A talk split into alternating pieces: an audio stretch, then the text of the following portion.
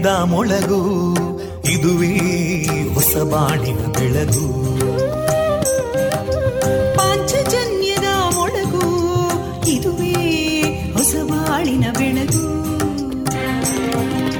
ಜನಮಾನಸವ ಅರಳಿಸುವಂತ ಅರಳಿಸುವಂತ ಜನಮಾನಸವ ಅರಳಿಸುವಂತ ವಿವೇಕವಾಣಿಯ ಮೊಳಗು. ದುಃಖಗಳಿಗೆ ತಾಕೊರಳಾಗುವ ನೆಲ ಪ್ರೀತಿಯದಿ ಮೊಳಗು ಇದುವೇ ಹೊಸ ಬಾಣಿನ ಬೆಳಗು ಇದುವೇ ಪಾಂಚಜನ್ಯದ ಮೊಳಗು ಇದುವೇ ಪಾಂಚಜನ್ಯದ ಮೊಳಗು वन्दे मातरम् वन्दे मातरम् सुजलां सुफलां मलयज शीतलां सस्यश्यामलां मातरं वन्दे मातरम् शुभ्रज्योत्स्ना पुलकितयामिनीं पुल्लकुसुमिता ध्रुमदळशोभिनीं सुहासिनीं सुमधुरभाषिणीं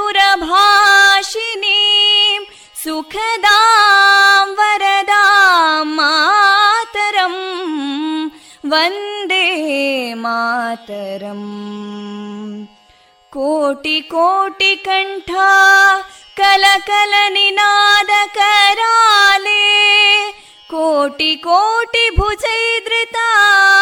कलकल निनाद कराले कोटि कोटि भुजैदृता करकलवाले अबलां केनो मायेतो बले बहुबलधारिणीं नमामि तारिणीं रिपुदलवारिणी मातरं वन्दे मातरम् तुमि विद्या तुमि धर्मा तुमि हृदि तुमि मर्मा त्वं हि प्राणा शरीरे बाहुते तुमि मा शक्ति हृदये तुमि मा भक्ति तोमारयी प्रतिमा गडी मन्दिरे मन्दिरे वन्दे मातरम्। त्वं हि दुर्गा दशप्रहरणधारिणीं कमलां कमलदलविहारिणीं वाणीं विद्यादायिनीं नमामि त्वां नमामि कमलाम् अमलामतुलां सुजलां सुफलां मातरं वन्दे मातरम् श्यामलां सरलां सुस्मितां भूषितां। धरणीं भरणीं मातरं वन्दे मातरम् वन्दे मातरम्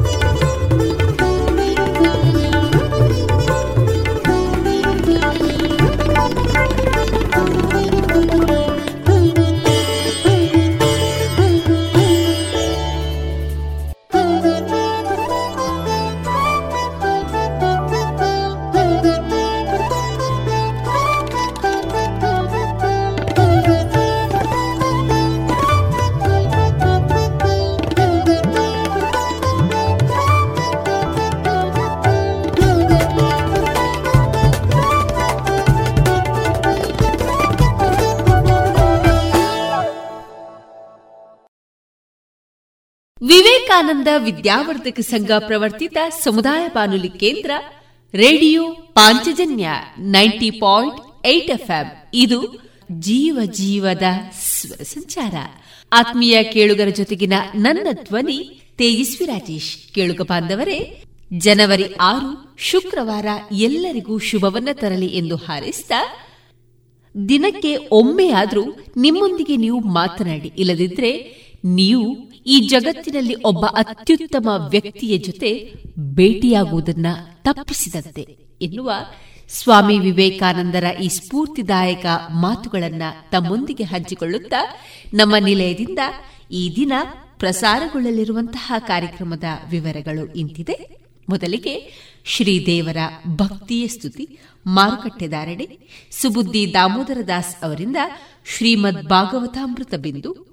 ಹೊಸ ಉದ್ಯಮಗಳನ್ನು ಆರಂಭಿಸಲು ಯಾವ ರೀತಿಯ ಕ್ರಮಗಳ ಅಗತ್ಯತೆಗಳಿವೆ ಎಂಬುದರ ಕುರಿತು ಮಂಗಳೂರಿನ ಸಣ್ಣ ಮತ್ತು ಮಧ್ಯಮ ಉದ್ಯಮಗಳ ಅಭಿವೃದ್ಧಿ ಸಂಸ್ಥೆಯ ಸಹಾಯಕ ನಿರ್ದೇಶಕರಾಗಿರುವ ಶ್ರೀಯುತ ಸುಂದರಿ ಎಸ್ಎಂ ಅವರಿಂದ ಮಾಹಿತಿ ಕಾರ್ಯಕ್ರಮ.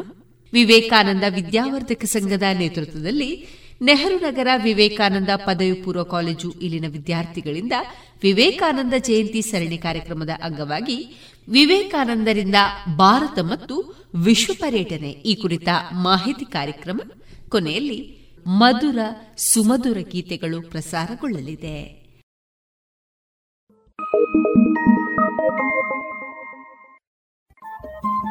ರೇಡಿಯೋ ಪಾಂಚಜನ್ಯ ತೊಂಬತ್ತು ಬಿಂದು ಎಂಟು ಎಫ್ಎಂ ಸಮುದಾಯ ಬಾನುಲಿ ಕೇಂದ್ರ ಪುತ್ತೂರು. ಇದು ಜೀವ ಜೀವದ ಸ್ವರ ಸಂಚಾರ.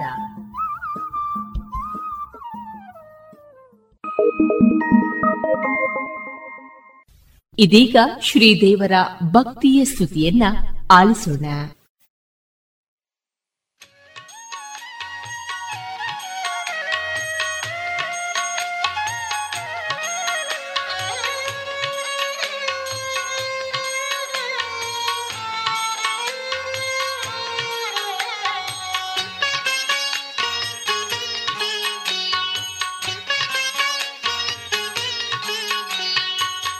ಅಷ್ಟಲಕ್ಷ್ಮಿ ಬಾರಿ ಮನೆಗೆ ಇಷ್ಟ ದೊರವ ನೀಡಿ ನಮಗೆ.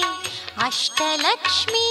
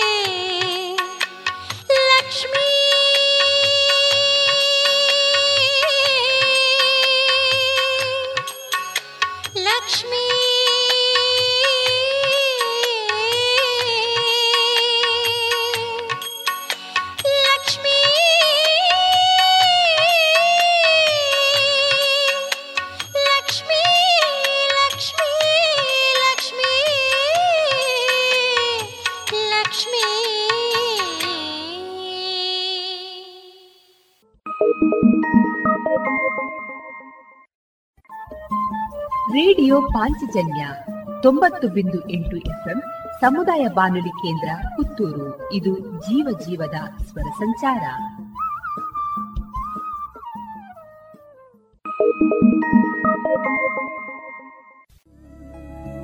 ಎಲ್ಲಾ ತರಹದ ಸೀರೆ, ಬ್ಲೌಸ್ ಗಳಿಗೆ ಹೊಂದುವಂತಹ ಹಾಗೂ lehenga, uniform, nighty, suiting, sports dress ಇವೆಲ್ಲ ಉಡುಪುಗಳಿಗೆ ಬೇಕಾಗುವಂತಹ ವಿವಿಧ ರೀತಿಯ ಆಧುನಿಕ ವಿನ್ಯಾಸದ ಒಳ ಉಡುಪುಗಳು ಕೈಗೆಟಕುವ ದರದಲ್ಲಿ ಎಲ್ಲಾ ಬ್ರ್ಯಾಂಡ್ಗಳಲ್ಲಿ ಲಭ್ಯ. ಅದೇ ಲಶ್ ಫ್ಯಾಷನ್ ಇನ್ಸೈಡ್ ಕೋರ್ಟ್ ರಸ್ತೆ ಪುತ್ತೂರಿನಲ್ಲಿ. ಇದೀಗ ನೂತನವಾಗಿ ಶೀಘ್ರದಲ್ಲೇ ಲೋಕಾರ್ಪಣೆಗೊಳ್ಳಲಿರುವ GL one mall main road ಪುತ್ತೂರಿನಲ್ಲಿ. ನಮ್ಮ ಎಲ್ಲಾ ಗ್ರಾಹಕರ ಸಹಕಾರದ ಮೇರೆಗೆ ಎರಡನೇ ಶಾಖೆ ಶುಭಾರಂಭಗೊಳ್ಳಲಿದೆ.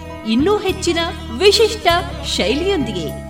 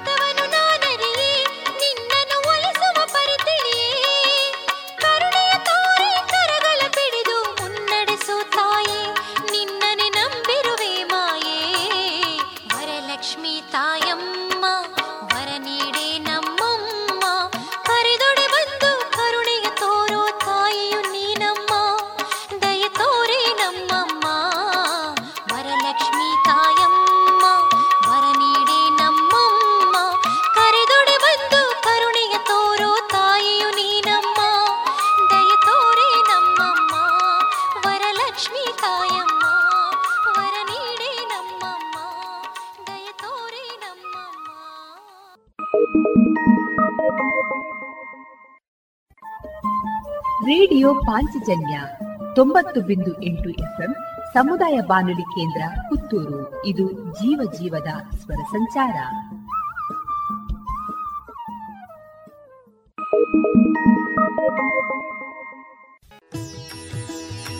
ಅಷ್ಟಬಂಧ ಬ್ರಹ್ಮಕಲಶ ಮಹೋತ್ಸವ ಜನವರಿ ಎಂಟರವರೆಗೆ ನಡೆಯಲಿರುವುದು ಕೋಲ್ಪೆ ಶ್ರೀ ಷಣ್ಮುಖ ಸುಬ್ರಹ್ಮಣ್ಯ ದೇವಸ್ಥಾನದಲ್ಲಿ. ಈ ದಿನ ಜನವರಿ ಆರು. ಈ ದಿನದ ವಿಶೇಷ ವೈದಿಕ ಕಾರ್ಯಕ್ರಮದಲ್ಲಿ ಉಷಾ ಪೂಜೆ, ಅಂಕುರ ಪೂಜೆ, ಮಹಾಗಣಪತಿ ಹೋಮ, ತ್ರಿಕಾಲ ಪೂಜೆ, ಸೃಷ್ಟಿ ತತ್ವ ಹೋಮ, ತತ್ವ ಕಲಶ ಪೂಜೆ, ತತ್ವ ಕಲಶಾಭಿಷೇಕ ಸ್ಕಂದಯಾಗ ಅನುಜ್ಞಾ ಕಲಶಾಭಿಷೇಕ, ತ್ರಿಕಾಲ ಪೂಜೆ ಮಹಾಪೂಜೆ ಪ್ರಸಾದ ವಿತರಣೆಯೊಂದಿಗೆ ಸಂಜೆ ದೀಪಾರಾಧನೆ, ತ್ರಿಕಾಲ ಪೂಜೆಯೊಂದಿಗೆ ಮಹಾಪೂಜೆಯ ಬಳಿಕ ಪ್ರಸಾದ ವಿತರಣೆ ನಡೆಯಲಿದೆ. ರಾತ್ರಿ ಏಳರಿಂದ ನಡೆಯುವಂತಹ ಧಾರ್ಮಿಕ ಸಭೆಯಲ್ಲಿ ರಾಷ್ಟ್ರೀಯ ಸ್ವಯಂ ಸೇವಕ ಸಂಘದ ಪ್ರಾಂತ ಕಾರ್ಯವಾಹ ಡಾಕ್ಟರ್ ಜಯಪ್ರಕಾಶ್ ಅವರಿಂದ ಉಪನ್ಯಾಸ ಕಾರ್ಯಕ್ರಮದೊಂದಿಗೆ ಸಾಂಸ್ಕೃತಿಕ ಕಾರ್ಯಕ್ರಮ ನಡೆಯಲಿದೆ. ಕೋಲ್ಪೆ ಶ್ರೀ ಷಣ್ಮುಖ ಸುಬ್ರಹ್ಮಣ್ಯ ದೇವಸ್ಥಾನದ ಆವರಣದಲ್ಲಿ ಆತ್ಮೀಯ ಭಗವದ್ಭಕ್ತರೆಲ್ಲರಿಗೂ ಪ್ರೀತಿಪೂರ್ವಕವಾಗಿ ಆಮಂತ್ರಿಸುತ್ತಿದೆ. ಕೋಲ್ಪೆ ಶ್ರೀ ಷಣ್ಮುಖ ಸುಬ್ರಹ್ಮಣ್ಯ ದೇವಸ್ಥಾನದ ब्रह्म कलशोत्सव समिति।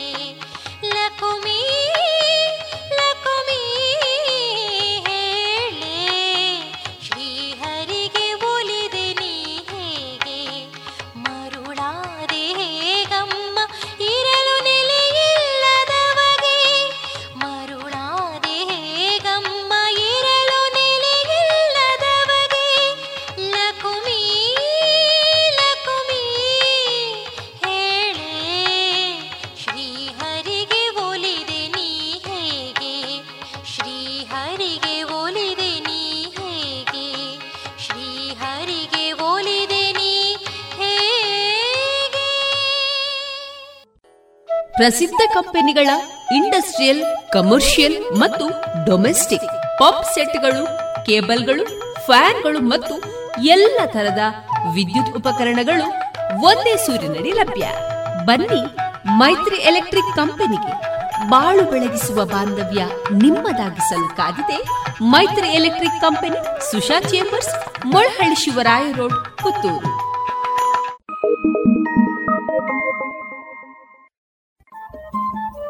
Radio Panchajanya ತೊಂಬತ್ತು ಬಿಂದು ಎಂಟು ಎಫ್ಎಂ ಸಮುದಾಯ ಬಾನುಲಿ ಕೇಂದ್ರ ಪುತ್ತೂರು. ಇದು ಜೀವ ಜೀವದ ಸ್ವರ ಸಂಚಾರ.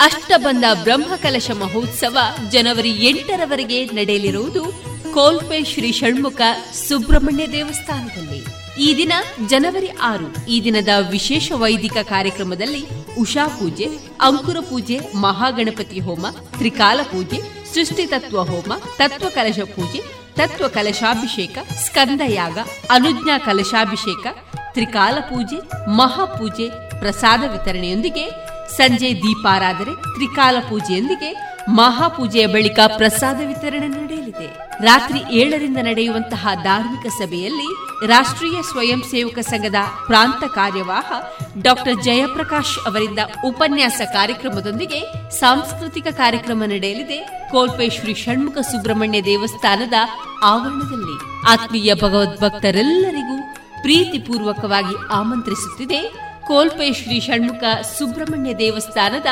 ಬ್ರಹ್ಮಕಲಶೋತ್ಸವ ಸಮಿತಿ.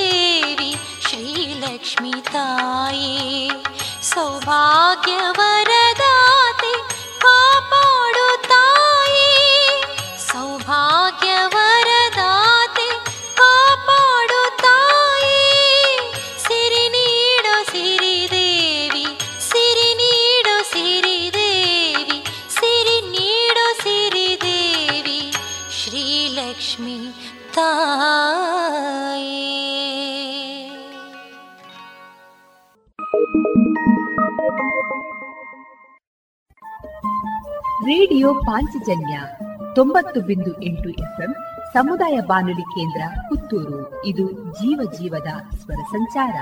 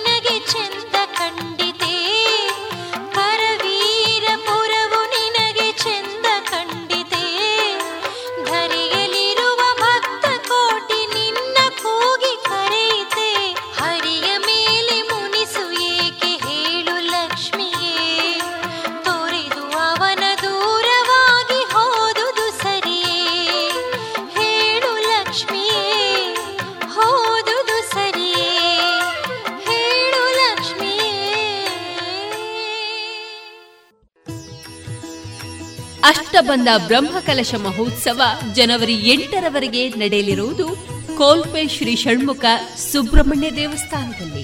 ಈ ದಿನ ಜನವರಿ ಆರು, ಈ ದಿನದ ವಿಶೇಷ ವೈದಿಕ ಕಾರ್ಯಕ್ರಮದಲ್ಲಿ ಉಷಾ ಪೂಜೆ, ಅಂಕುರ ಪೂಜೆ, ಮಹಾಗಣಪತಿ ಹೋಮ, ತ್ರಿಕಾಲ ಪೂಜೆ, ಸೃಷ್ಟಿ ತತ್ವ ಹೋಮ, ತತ್ವ ಕಲಶ ಪೂಜೆ, ತತ್ವ ಕಲಶಾಭಿಷೇಕ ಸ್ಕಂದಯಾಗ ಅನುಜ್ಞಾ ಕಲಶಾಭಿಷೇಕ, ತ್ರಿಕಾಲ ಪೂಜೆ ಮಹಾಪೂಜೆ ಪ್ರಸಾದ ವಿತರಣೆಯೊಂದಿಗೆ ಸಂಜೆ ದೀಪಾರಾಧನೆ ತ್ರಿಕಾಲ ಪೂಜೆಯೊಂದಿಗೆ ಮಹಾಪೂಜೆಯ ಬಳಿಕ ಪ್ರಸಾದ ವಿತರಣೆ ನಡೆಯಲಿದೆ.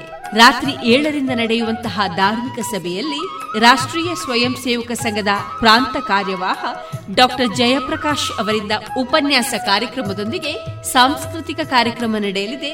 ಕೋಲ್ಪೆ ಶ್ರೀ ಷಣ್ಮುಖ ಸುಬ್ರಹ್ಮಣ್ಯ ದೇವಸ್ಥಾನದ ಆವರಣದಲ್ಲಿ ಆತ್ಮೀಯ ಭಗವದ್ಭಕ್ತರೆಲ್ಲರಿಗೂ ಪ್ರೀತಿಪೂರ್ವಕವಾಗಿ ಆಮಂತ್ರಿಸುತ್ತಿದೆ.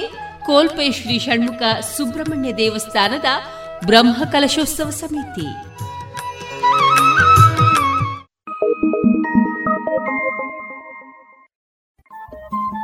ರೇಡಿಯೋ ಪಾಂಚಜನ್ಯ ತೊಂಬತ್ತು ಬಿಂದು ಎಂಟು ಎಫ್ಎಂ ಸಮುದಾಯ ಬಾನುಲಿ ಕೇಂದ್ರ ಪುತ್ತೂರು. ಇದು ಜೀವ ಜೀವದ ಸ್ವರ ಸಂಚಾರ. Thank ಮರಳಿ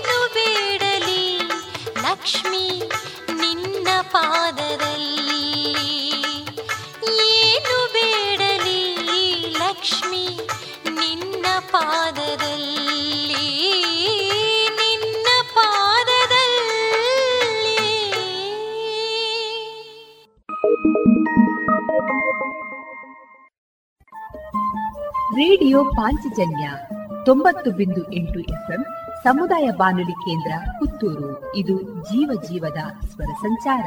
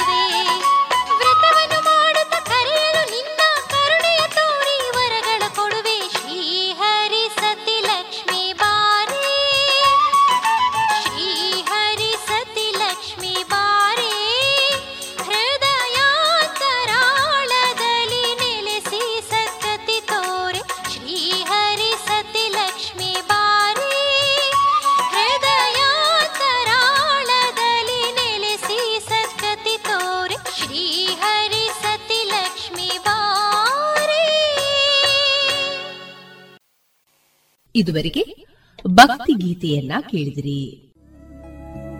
ಎಲ್ಲಾ ತರಹದ ಸೀರೆ, ಬ್ಲೌಸ್ ಗಳಿಗೆ ಹೊಂದುವಂತಹ ಹಾಗೂ lehenga, uniform, nighty suiting sports dress ಇವೆಲ್ಲ ಉಡುಪುಗಳಿಗೆ ಬೇಕಾಗುವಂತಹ ವಿವಿಧ ರೀತಿಯ ಆಧುನಿಕ ವಿನ್ಯಾಸದ ಒಳ ಉಡುಪುಗಳು ಕೈಗೆಟಕುವ ದರದಲ್ಲಿ ಎಲ್ಲಾ ಬ್ರ್ಯಾಂಡ್ಗಳಲ್ಲಿ ಲಭ್ಯ. ಅದೇ ಲಶ್ ಫ್ಯಾಷನ್ ಇನ್ಸೈಡ್ ಕೋರ್ಟ್ ರಸ್ತೆ ಪುತ್ತೂರಿನಲ್ಲಿ. ಇದೀಗ ನೂತನವಾಗಿ ಶೀಘ್ರದಲ್ಲೇ ಲೋಕಾರ್ಪಣೆಗೊಳ್ಳಲಿರುವ GL one mall main road ಪುತ್ತೂರಿನಲ್ಲಿ ನಮ್ಮ ಎಲ್ಲಾ ಗ್ರಾಹಕರ ಸಹಕಾರದ ಮೇರೆಗೆ ಎರಡನೇ ಶಾಖೆ ಶುಭಾರಂಭಗೊಳ್ಳಲಿದೆ. ಇನ್ನೂ ಹೆಚ್ಚಿನ ವಿಶಿಷ್ಟ ಶೈಲಿಯೊಂದಿಗೆ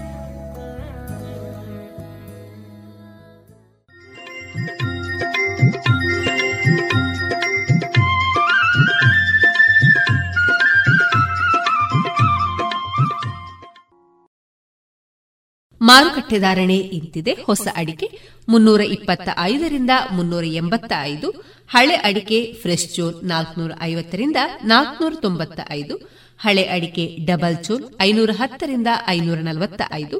ಹಳೆ ಪಟೋರ ಮುನ್ನೂರರಿಂದ ಮುನ್ನೂರ ಐವತ್ತು. ಹೊಸ ಪಟೋರ ಇನ್ನೂರ ಐವತ್ತರಿಂದ ಮುನ್ನೂರು. ಹಳೆ ಉಳ್ಳಿಗಡ್ಡೆ ಇನ್ನೂರ ನಲವತ್ತರಿಂದ ಇನ್ನೂರ ಎಪ್ಪತ್ತ ಐದು. ಹೊಸ ಉಳ್ಳಿಗಡ್ಡೆ ನೂರ ಐವತ್ತರಿಂದ ಇನ್ನೂರ ಇಪ್ಪತ್ತು. ಹಳೆ ಕರಿಗೊಟ್ಟು ಇನ್ನೂರರಿಂದ ಇನ್ನೂರ ಐವತ್ತು ಹೊಸ ಕರಿಗೊಟ್ಟು ನೂರ ಎಂಬತ್ತರಿಂದ ಇನ್ನೂರ ಐವತ್ತು ಕಾಳುಮೆಣಸು ಮುನ್ನೂರ ಎಪ್ಪತ್ತ ಒಂದರಿಂದ ನಾಲ್ಕುನೂರ ತೊಂಬತ್ತು ಒಣಕೊಕ್ಕೋ ನೂರ ತೊಂಬತ್ತ ಐದರಿಂದ ಇನ್ನೂರ ಹದಿನೈದು ಹಸಿಕೊಕ್ಕು ಐವತ್ತ ಐದರಿಂದ ಅರವತ್ತು, ರಬ್ಬರ್ ಧಾರಣೆ ಆರ್ಎಸ್ಎಸ್ ಫೋರ್ ನೂರ ಮೂವತ್ತ ಐದು ರೂಪಾಯಿ, ಆರ್ಎಸ್ಎಸ್ ಫೈವ್ ನೂರ ಇಪ್ಪತ್ತ ಎರಡು ರೂಪಾಯಿ, ಲಾಟ್ ನೂರ ಹತ್ತೊಂಬತ್ತು ರೂಪಾಯಿ ಐವತ್ತು ಪೈಸೆ ಸ್ಕ್ರಾಪ್ ಐವತ್ತ ಎಂಟರಿಂದ ಅರವತ್ತೆಂಟು ರೂಪಾಯಿ.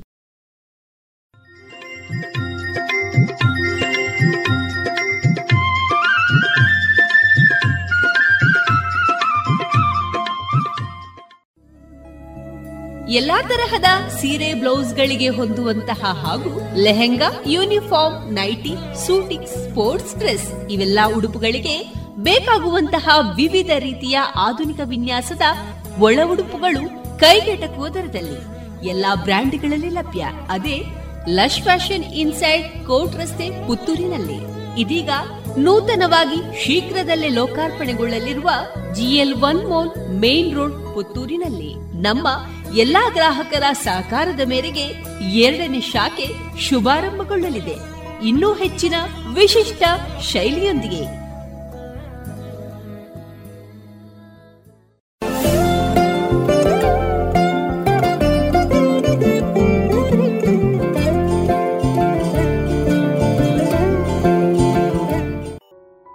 ಇನ್ನು ಮುಂದೆ ಕೇಳಿ ಶ್ರೀಮದ್ ಭಾಗವತಾಮೃತ ಬಿಂದು. ವಾಚಿಸುವವರು ಸುಬುದ್ದಿ ದಾಮೋದರ ದಾಸ್. ಈ ಕಾರ್ಯಕ್ರಮದ ಪ್ರಸ್ತುತಿ ಇಸ್ಕಾನ್ ಶ್ರೀ ಶ್ರೀ ರಾಧಾ ಗೋವಿಂದ ಮಂದಿರ, ಮಂಗಳೂರು. ಹರೇ ಕೃಷ್ಣ. ಎಲ್ಲ ಕೇಳುಗರಿಗೂ ಶ್ರೀಮದ್ ಭಾಗವತದ ಅಧ್ಯಯನಕ್ಕೆ ಸ್ವಾಗತ.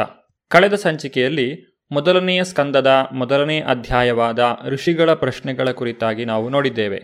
ಶೌನಕ ಋಷಿಗಳು ಸೂತಗೋಸ್ವಾಮಿಗಳಲ್ಲಿ ಕೇಳಿದಂತಹ ಆರು ಪ್ರಶ್ನೆಗಳು ಮತ್ತು ಆ ಆರು ಪ್ರಶ್ನೆಗಳಿಗೆ ಸೂತಗೋಸ್ವಾಮಿಗಳು ಕೊಟ್ಟಂತಹ ಉತ್ತರ.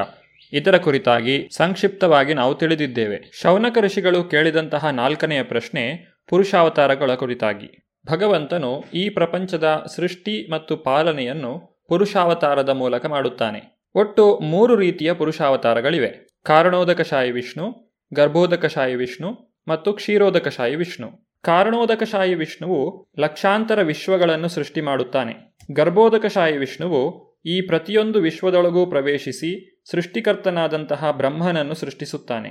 ಕ್ಷೀರೋದಕಶಾಹಿ ವಿಷ್ಣುವು ಪ್ರತಿಯೊಂದು ಜೀವಿಯ ಹೃದಯವನ್ನು ಹೊಕ್ಕು ಅಲ್ಲಿ ಪರಮಾತ್ಮ ರೂಪಿಯಾಗಿ ಸ್ಥಿತನಾಗಿದ್ದಾನೆ. ಆತನು ಕ್ಷೀರಸಾಗರದಲ್ಲಿ ಪವಡಿಸಿದ್ದಾನೆ. ಭಗವಂತನು ತನ್ನ ಲೀಲಾವತಾರಗಳ ಮೂಲಕ ಬದ್ಧ ಜೀವಾತ್ಮನನ್ನು ಭಗವದ್ಧಾಮಕ್ಕೆ ಆಕರ್ಷಿಸುತ್ತಾನೆ. ಲೀಲಾವತಾರಗಳು ಅನೇಕ ಇವೆ. ಆದರೂ ಸೂತ ಗೋಸ್ವಾಮಿಗಳು ಇಪ್ಪತ್ತೆರಡು ಲೀಲಾವತಾರಗಳನ್ನು ಇಲ್ಲಿ ಪಟ್ಟಿ ಮಾಡಿದ್ದಾರೆ. ಎಲ್ಲ ರೀತಿಯ ಲೀಲಾವತಾರಗಳಿಗೂ ಭಗವಾನ್ ಶ್ರೀಕೃಷ್ಣನೇ ಮೂಲ. ಕೃಷ್ಣಸ್ತು ಭಗವಾನ್ ಸ್ವಯಂ. ಶೌನಕ ಋಷಿಗಳ ಕೊನೆಯ ಪ್ರಶ್ನೆಗೆ ಸೂತಗೋಸ್ವಾಮಿಗಳು ಈ ರೀತಿಯಾಗಿ ಉತ್ತರಿಸುತ್ತಾರೆ. ಸೂರ್ಯನಂತೆ ಪ್ರಕಾಶಮಾನವಾದ ಈ ಭಾಗವತ ಮಹಾಪುರಾಣವು ಭಗವಾನ್ ಶ್ರೀಕೃಷ್ಣನು ಧರ್ಮ, ಜ್ಞಾನ ಇತ್ಯಾದಿಗಳ ಸಮೇತ ತನ್ನ ನಿಜಧಾಮಕ್ಕೆ ನಿಷ್ಕ್ರಮಿಸಿದ ಕೂಡಲೇ ಉದಯವಾಯಿತು. ಕಲಿಯುಗದಲ್ಲಿ ಅಜ್ಞಾನದ ಗಾಢಾಂಧಕಾರವೇ ಕಾರಣವಾಗಿ ದೃಷ್ಟಿಹೀನರಾದವರು ಈ ಪುರಾಣದಿಂದ ಬೆಳಕನ್ನು ಪಡೆಯುತ್ತಾರೆ. ಅಂದರೆ ಶ್ರೀಮದ್ ಭಾಗವತವು ಶ್ರೀಕೃಷ್ಣನ ಸ್ಥಾನವನ್ನು ತುಂಬಿಕೊಡುತ್ತದೆ. ಸೂತ ಗೋಸ್ವಾಮಿಗಳ ಈ ಮಾತನ್ನು ಕೇಳಿದ ಕೂಡಲೇ ಶೌನಕ ಋಷಿಗಳಿಗೆ ಭಾಗವತದ ಕುರಿತಾಗಿ ತಿಳಿದುಕೊಳ್ಳುವಂತಹ ಹಂಬಲ ಹೆಚ್ಚಾಯಿತು.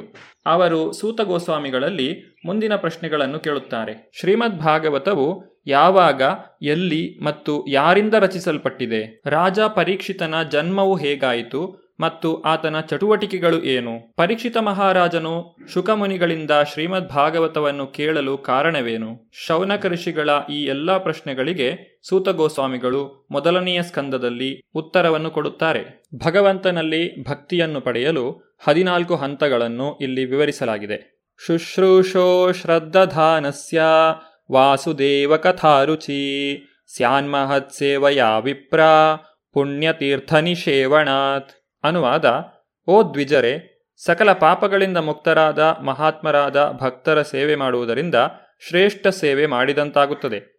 ಅಂತಹ ಸೇವೆಯಿಂದ ವಾಸುದೇವನ ಸಂದೇಶವನ್ನು ಕೇಳಲು ಆಸಕ್ತಿಯುಂಟಾಗುತ್ತದೆ. ಒಬ್ಬ ವ್ಯಕ್ತಿಯು ಭಗವಂತನ ಭಕ್ತಿಯನ್ನು ಪಡೆಯಬೇಕೆಂದರೆ ಆತನಿಗೆ ಭಕ್ತರ ಕೃಪೆಯ ಅಗತ್ಯವಿದೆ. ಭಕ್ತರ ಸಂಘವನ್ನು ಪಡೆದು ಅವರ ಕೃಪೆಗೆ ಪಾತ್ರನಾದಲ್ಲಿ ಆತನು ಭಕ್ತಿ ಸೇವೆಯನ್ನು ಮಾಡುವ ಅವಕಾಶವನ್ನು ಪಡೆಯುತ್ತಾನೆ. ಅಂದರೆ, ಭಕ್ತರ ಸಂಪರ್ಕಕ್ಕೆ ಬರುವುದೇ ಭಕ್ತಿಯ ಮೊದಲ ಹಂತ. ಈ ರೀತಿ ಭಕ್ತರ ಸಂಘವನ್ನು ಪಡೆದ ಮೇಲೆ ಭಕ್ತರಿಗೆ ನಾವು ಸೇವೆಯನ್ನು ಮಾಡಬೇಕು. ಇದನ್ನೇ ಮಹತ್ ಸೇವಾ ಎಂದು ಕರೆದಿರುವುದು. ಯಾವಾಗ ನಾವು ಭಕ್ತರ ಸೇವೆಯನ್ನು ಮಾಡುತ್ತೇವೋ, ಆಗ ಭಗವಂತನಿಗೆ ಸಂತೋಷವಾಗುತ್ತದೆ ಮತ್ತು ಭಗವಂತನ ಕುರಿತಾಗಿ ಶ್ರವಣ ಮಾಡಲು ನಮಗೆ ಆಸಕ್ತಿಯು ಬೆಳೆಯುತ್ತದೆ. ಭಗವಂತನ ಕುರಿತಾಗಿ ತಿಳಿದುಕೊಳ್ಳಬೇಕೆಂಬ ಆಸೆಯನ್ನೇ ಶ್ರದ್ಧೆ ಎಂದು ಕರೆಯುವುದು. ಕೃಷ್ಣ ಭಕ್ತಿಯನ್ನು ಮಾಡಿದರೆ ನನ್ನ ಜೀವನ ಸಾರ್ಥಕವಾಗುತ್ತದೆ ಎಂಬಂತಹ ದೃಢನಂಬಿಕೆಯೇ ಶ್ರದ್ಧೆ. ಈ ರೀತಿಯಾಗಿ ಭಗವಂತನ ಕುರಿತು ಶ್ರವಣವನ್ನು ಮಾಡುವಂತಹ ಆಸಕ್ತಿಯನ್ನು ಬೆಳೆಸಿಕೊಂಡ ವ್ಯಕ್ತಿ ಭಗವಂತನ ಕುರಿತಾಗಿ ನಿರಂತರ ಶ್ರವಣವನ್ನು ಮಾಡಬೇಕು.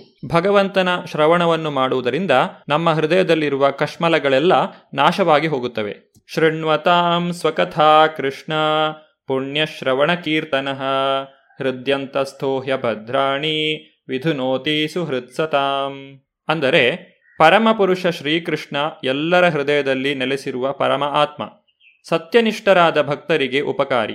ಆತನ ಸಂದೇಶವನ್ನು ಕೇಳಲು ಆಸೆಯನ್ನು ಬೆಳೆಸಿಕೊಂಡಿರುವ ಭಕ್ತರ ಮನಸ್ಸಿನಿಂದ ಐಹಿಕ ಭೋಗಲಾಲಸಿಯನ್ನು ದೂರ ಮಾಡುವನು. ಆ ಸಂದೇಶವನ್ನು ಸಮರ್ಪಕವಾಗಿ ಕೇಳುವುದೇ, ಪಠಿಸುವುದೇ ಪುಣ್ಯಕಾರಕವಾಗಿದೆ. ಆಧ್ಯಾತ್ಮಿಕ ಜೀವನದಲ್ಲಿ ಪ್ರಗತಿಯನ್ನು ಸಾಧಿಸಲು ಶ್ರವಣವು ಬಹಳ ಮುಖ್ಯ. ಶ್ರವಣದ ಮೂಲಕ ನಾವು ಭಗವಂತನನ್ನು ತಿಳಿಯಲು ಸಾಧ್ಯ. ಭಗವಂತನಲ್ಲಿ ಶ್ರದ್ಧೆಯನ್ನು ಬೆಳೆಸಿಕೊಂಡಂತಹ ವ್ಯಕ್ತಿ ಗುರುವಿನಲ್ಲಿ ಆಶ್ರಯವನ್ನು ಪಡೆಯಬೇಕು. ಯಾವಾಗ ನಾವು ಗುರುಗಳಿಗೆ ಶರಣಾಗುತ್ತೇವೋ ಆಗ ಅವರು ನಮಗೆ ಉಪದೇಶವನ್ನು ನೀಡುತ್ತಾರೆ. ಇದನ್ನೇ ಗುರುಪಾದಾಶ್ರಯ ಎಂದು ಕರೆಯುತ್ತಾರೆ. ಗುರುಗಳ ಅನುಗ್ರಹವನ್ನು ಪಡೆದಂತಹ ವ್ಯಕ್ತಿ ಗುರುಗಳಿಂದ ಸತತವಾಗಿ ಶ್ರವಣವನ್ನು ಮಾಡುತ್ತಾನೆ. ಭಗವಂತನ ಪೂಜೆಯನ್ನು ಮಾಡುವುದರಲ್ಲಿ ಆತನಿಗೆ ಬಹಳಷ್ಟು ಆಸಕ್ತಿಯು ಬೆಳೆದಿರುತ್ತದೆ. ಐದನೇ ಹಂತವಾದ ಇದನ್ನು ಭಜನೇಶು ಸ್ಪೃಹ ಎಂದು ಕರೆಯುತ್ತಾರೆ. ಈ ರೀತಿ ಗುರುಗಳ ಆಶ್ರಯವನ್ನು ಪಡೆದು ಭಗವಂತನ ಸೇವೆಯಲ್ಲಿ ತೊಡಗಿರುವಂತಹ ವ್ಯಕ್ತಿಯ ಹೃದಯದಲ್ಲಿರುವ ಎಲ್ಲ ಕಶ್ಮಲಗಳನ್ನು ಭಗವಂತನು ತಾನೇ ಸ್ವತಃ ನಿವಾರಿಸುತ್ತಾನೆ. ವ್ಯಕ್ತಿಯು ಎಲ್ಲ ಭೌತಿಕ ಆಸೆಗಳನ್ನು ತೊರೆದು ಆಧ್ಯಾತ್ಮಿಕ ಜೀವನದಲ್ಲಿ ಮುಂದುವರಿಯುತ್ತಾನೆ. ನಷ್ಟಪ್ರಾಯೇಷು ಅಭದ್ರೇಷು ನಿತ್ಯಂ ಭಾಗವತ ಸೇವಯ. ಭಗವತಿ ಉತ್ತಮ ಶ್ಲೋಕೆ. ಭಕ್ತಿರ್ಭವತಿ ನೈಷ್ಟಿಕಿ ಅನುವಾದ, ಭಾಗವತ ಪ್ರವಚನವನ್ನು ನಿತ್ಯವೂ ಶ್ರವಣ ಮಾಡುವುದರಿಂದ ಮತ್ತು ಶುದ್ಧ ಭಕ್ತರಿಗೆ ಸೇವೆ ಸಲ್ಲಿಸುವುದರಿಂದ ಹೃದಯದಲ್ಲಿರುವ ತೊಂದರೆಗಳೆಲ್ಲ ಬಹುತೇಕ ನಾಶವಾಗುತ್ತವೆ. ದಿವ್ಯ ಗೀತೆಗಳು ಹೊಗಳುವ ಪರಮಪುರುಷನ ಪ್ರೇಮಮಯ ಸೇವೆ ಅಚಂಚಲವಾಗಿ ಸ್ಥಾಪಿತವಾಗುತ್ತದೆ. ಆರನೇ ಹಂತದಲ್ಲಿ ಭಗವಂತನ ಭಕ್ತಿಯು ಪ್ರಾಪ್ತವಾಗುತ್ತದೆ. ಭಕ್ತಿ ಸೇವೆಯಿಂದ ವ್ಯಕ್ತಿಯು ಸಂಪೂರ್ಣವಾಗಿ ಶುದ್ಧನಾಗಿಲ್ಲದೇ ಇದ್ದರೂ ಸಹ ಸ್ವಲ್ಪ ಮಾತ್ರ ಪ್ರಗತಿಯನ್ನು ಸಾಧಿಸಿದ ಕೂಡಲೇ ಭಗವಂತನ ಭಕ್ತಿಯು ವ್ಯಕ್ತಿಯಲ್ಲಿ ಮೂಡುತ್ತದೆ. ಇಲ್ಲಿ ಭಾಗವತ ಸೇವೆಯ ಎಂದು ಹೇಳಲಾಗಿದೆ. ಭಾಗವತರಲ್ಲಿ ಎರಡು ವಿಧಗಳಿವೆ. ಭಕ್ತನಾದ ಭಾಗವತ ಮತ್ತು ಗ್ರಂಥ ಭಾಗವತ. ಎರಡು ಭಾಗವತಗಳು ಸಮರ್ಥವಾದ ಉಪಾಯಗಳು. ಭಗವಂತನ ಭಕ್ತರ ಸೇವೆ ಅಥವಾ ಭಾಗವತದ ಸೇವೆ. ಈ ಎರಡೂ ಕೂಡ ನಮ್ಮನ್ನು ಆಧ್ಯಾತ್ಮಿಕ ಪಥದಲ್ಲಿ ಮುನ್ನಡೆಸುತ್ತದೆ. ಭಕ್ತ ಭಾಗವತನು ಪರಮಪುರುಷ ಭಗವಂತನ ನೇರ ಪ್ರತಿನಿಧಿ. ಹಾಗಾಗಿ ಭಕ್ತ ಭಾಗವತವನ್ನು ಪ್ರಸನ್ನಗೊಳಿಸುವುದರಿಂದ ಭಾಗವತ ಗ್ರಂಥದ ಲಾಭವನ್ನು ಪಡೆಯಬಹುದು. ಈ ರೀತಿ ನಿತ್ಯವಾದ ಭಾಗವತ ಸೇವೆಯನ್ನು ಮಾಡುವುದರಿಂದ ವ್ಯಕ್ತಿಯು ತನ್ನ ಹೃದಯದಲ್ಲಿರುವಂತಹ ಎಲ್ಲ ಅನರ್ಥಗಳನ್ನು ಕಳೆದುಕೊಳ್ಳುತ್ತಾನೆ. ಈ ಅನರ್ಥಗಳು ಕಳೆದು ಹೋದಾಗ ವ್ಯಕ್ತಿಯು ಆಧ್ಯಾತ್ಮಿಕ ಪಥದಲ್ಲಿ ಹೆಚ್ಚು ದೃಢನಾಗುತ್ತಾನೆ. ಭಗವಂತನಲ್ಲಿ ಭಕ್ತಿಯು ದೃಢವಾದಂತೆ ವ್ಯಕ್ತಿಯು ನಿಷ್ಠಾ ಸ್ಥಿತಿಗೆ ಬರುತ್ತಾನೆ. ಇದು ಇಲ್ಲಿ ಎಂಟನೇ ಹಂತ.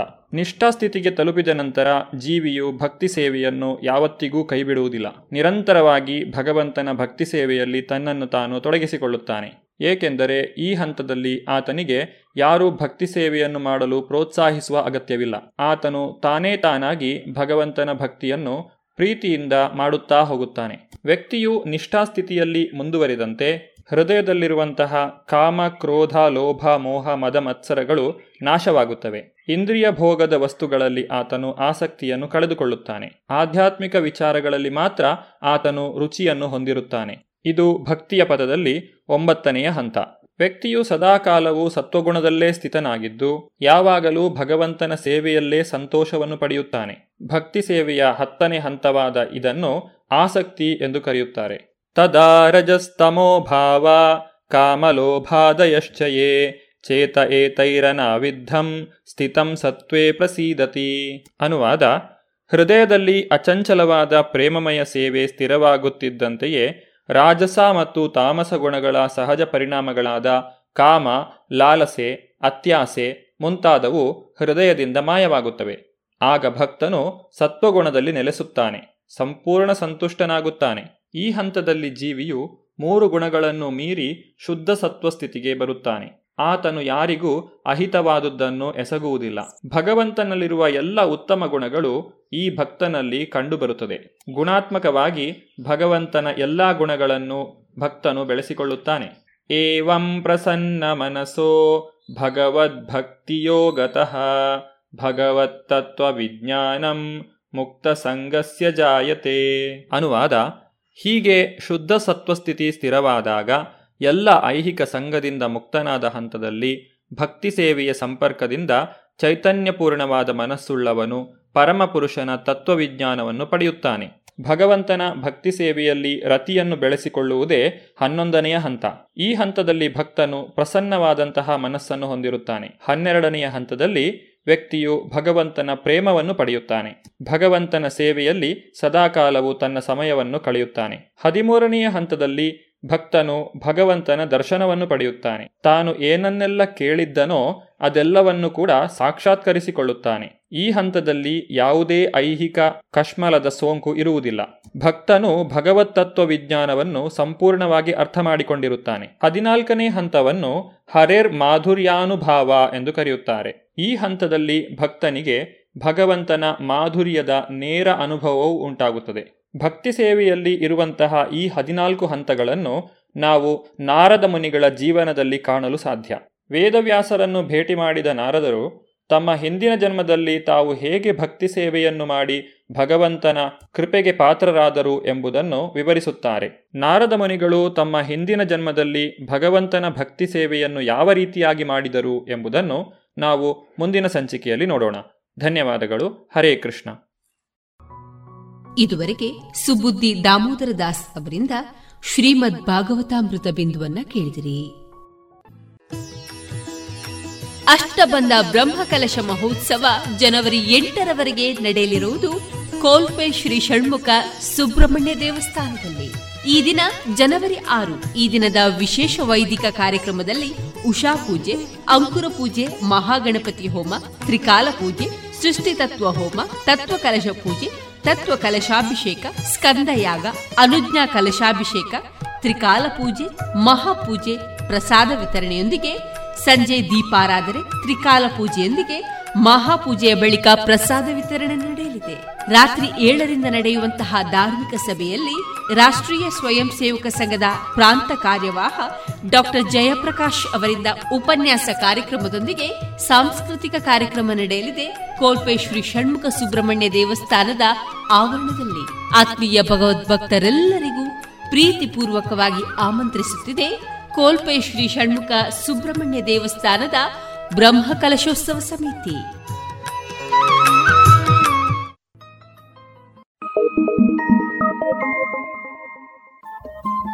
ರೇಡಿಯೋ ಪಾಂಚಜನ್ಯ ತೊಂಬತ್ತು ಬಿಂದು ಎಂಟು ಎಫ್ಎಂ ಸಮುದಾಯ ಬಾನುಲಿ ಕೇಂದ್ರ ಪುತ್ತೂರು. ಇದು ಜೀವ ಜೀವದ ಸ್ವರ ಸಂಚಾರ.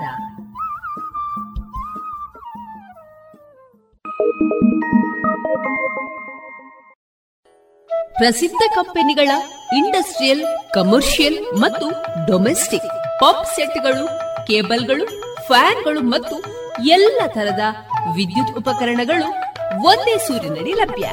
ಬನ್ನಿ ಮೈತ್ರಿ ಎಲೆಕ್ಟ್ರಿಕ್ ಕಂಪನಿಗೆ ಬಾಳು ಬೆಳಗಿಸುವ ಬಾಂಧವ್ಯ ನಿಮ್ಮದಾಗಿಸಲು ಕಾದಿದೆ Maitri electric company Susha chambers, Molahalli Shivaraya road, Puttur.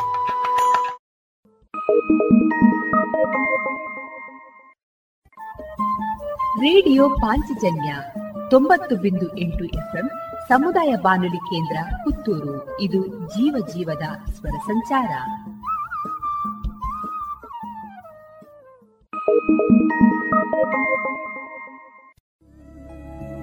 ಎಲ್ಲಾ ತರಹದ ಸೀರೆ, ಬ್ಲೌಸ್ ಗಳಿಗೆ ಹೊಂದುವಂತಹ ಹಾಗೂ lehenga, uniform, nighty suiting sports dress ಇವೆಲ್ಲ ಉಡುಪುಗಳಿಗೆ ಬೇಕಾಗುವಂತಹ ವಿವಿಧ ರೀತಿಯ ಆಧುನಿಕ ವಿನ್ಯಾಸದ ಒಳ ಉಡುಪುಗಳು ಕೈಗೆಟಕುವ ದರದಲ್ಲಿ ಎಲ್ಲಾ ಬ್ರ್ಯಾಂಡ್ಗಳಲ್ಲಿ ಲಭ್ಯ. ಅದೇ ಲಶ್ ಫ್ಯಾಷನ್ ಇನ್ಸೈಡ್ ಕೋರ್ಟ್ ರಸ್ತೆ ಪುತ್ತೂರಿನಲ್ಲಿ. ಇದೀಗ ನೂತನವಾಗಿ ಶೀಘ್ರದಲ್ಲೇ ಲೋಕಾರ್ಪಣೆಗೊಳ್ಳಲಿರುವ GL one mall main road ಪುತ್ತೂರಿನಲ್ಲಿ. ನಮ್ಮ ಎಲ್ಲಾ ಗ್ರಾಹಕರ ಸಹಕಾರದ ಮೇರೆಗೆ ಎರಡನೇ ಶಾಖೆ ಶುಭಾರಂಭಗೊಳ್ಳಲಿದೆ.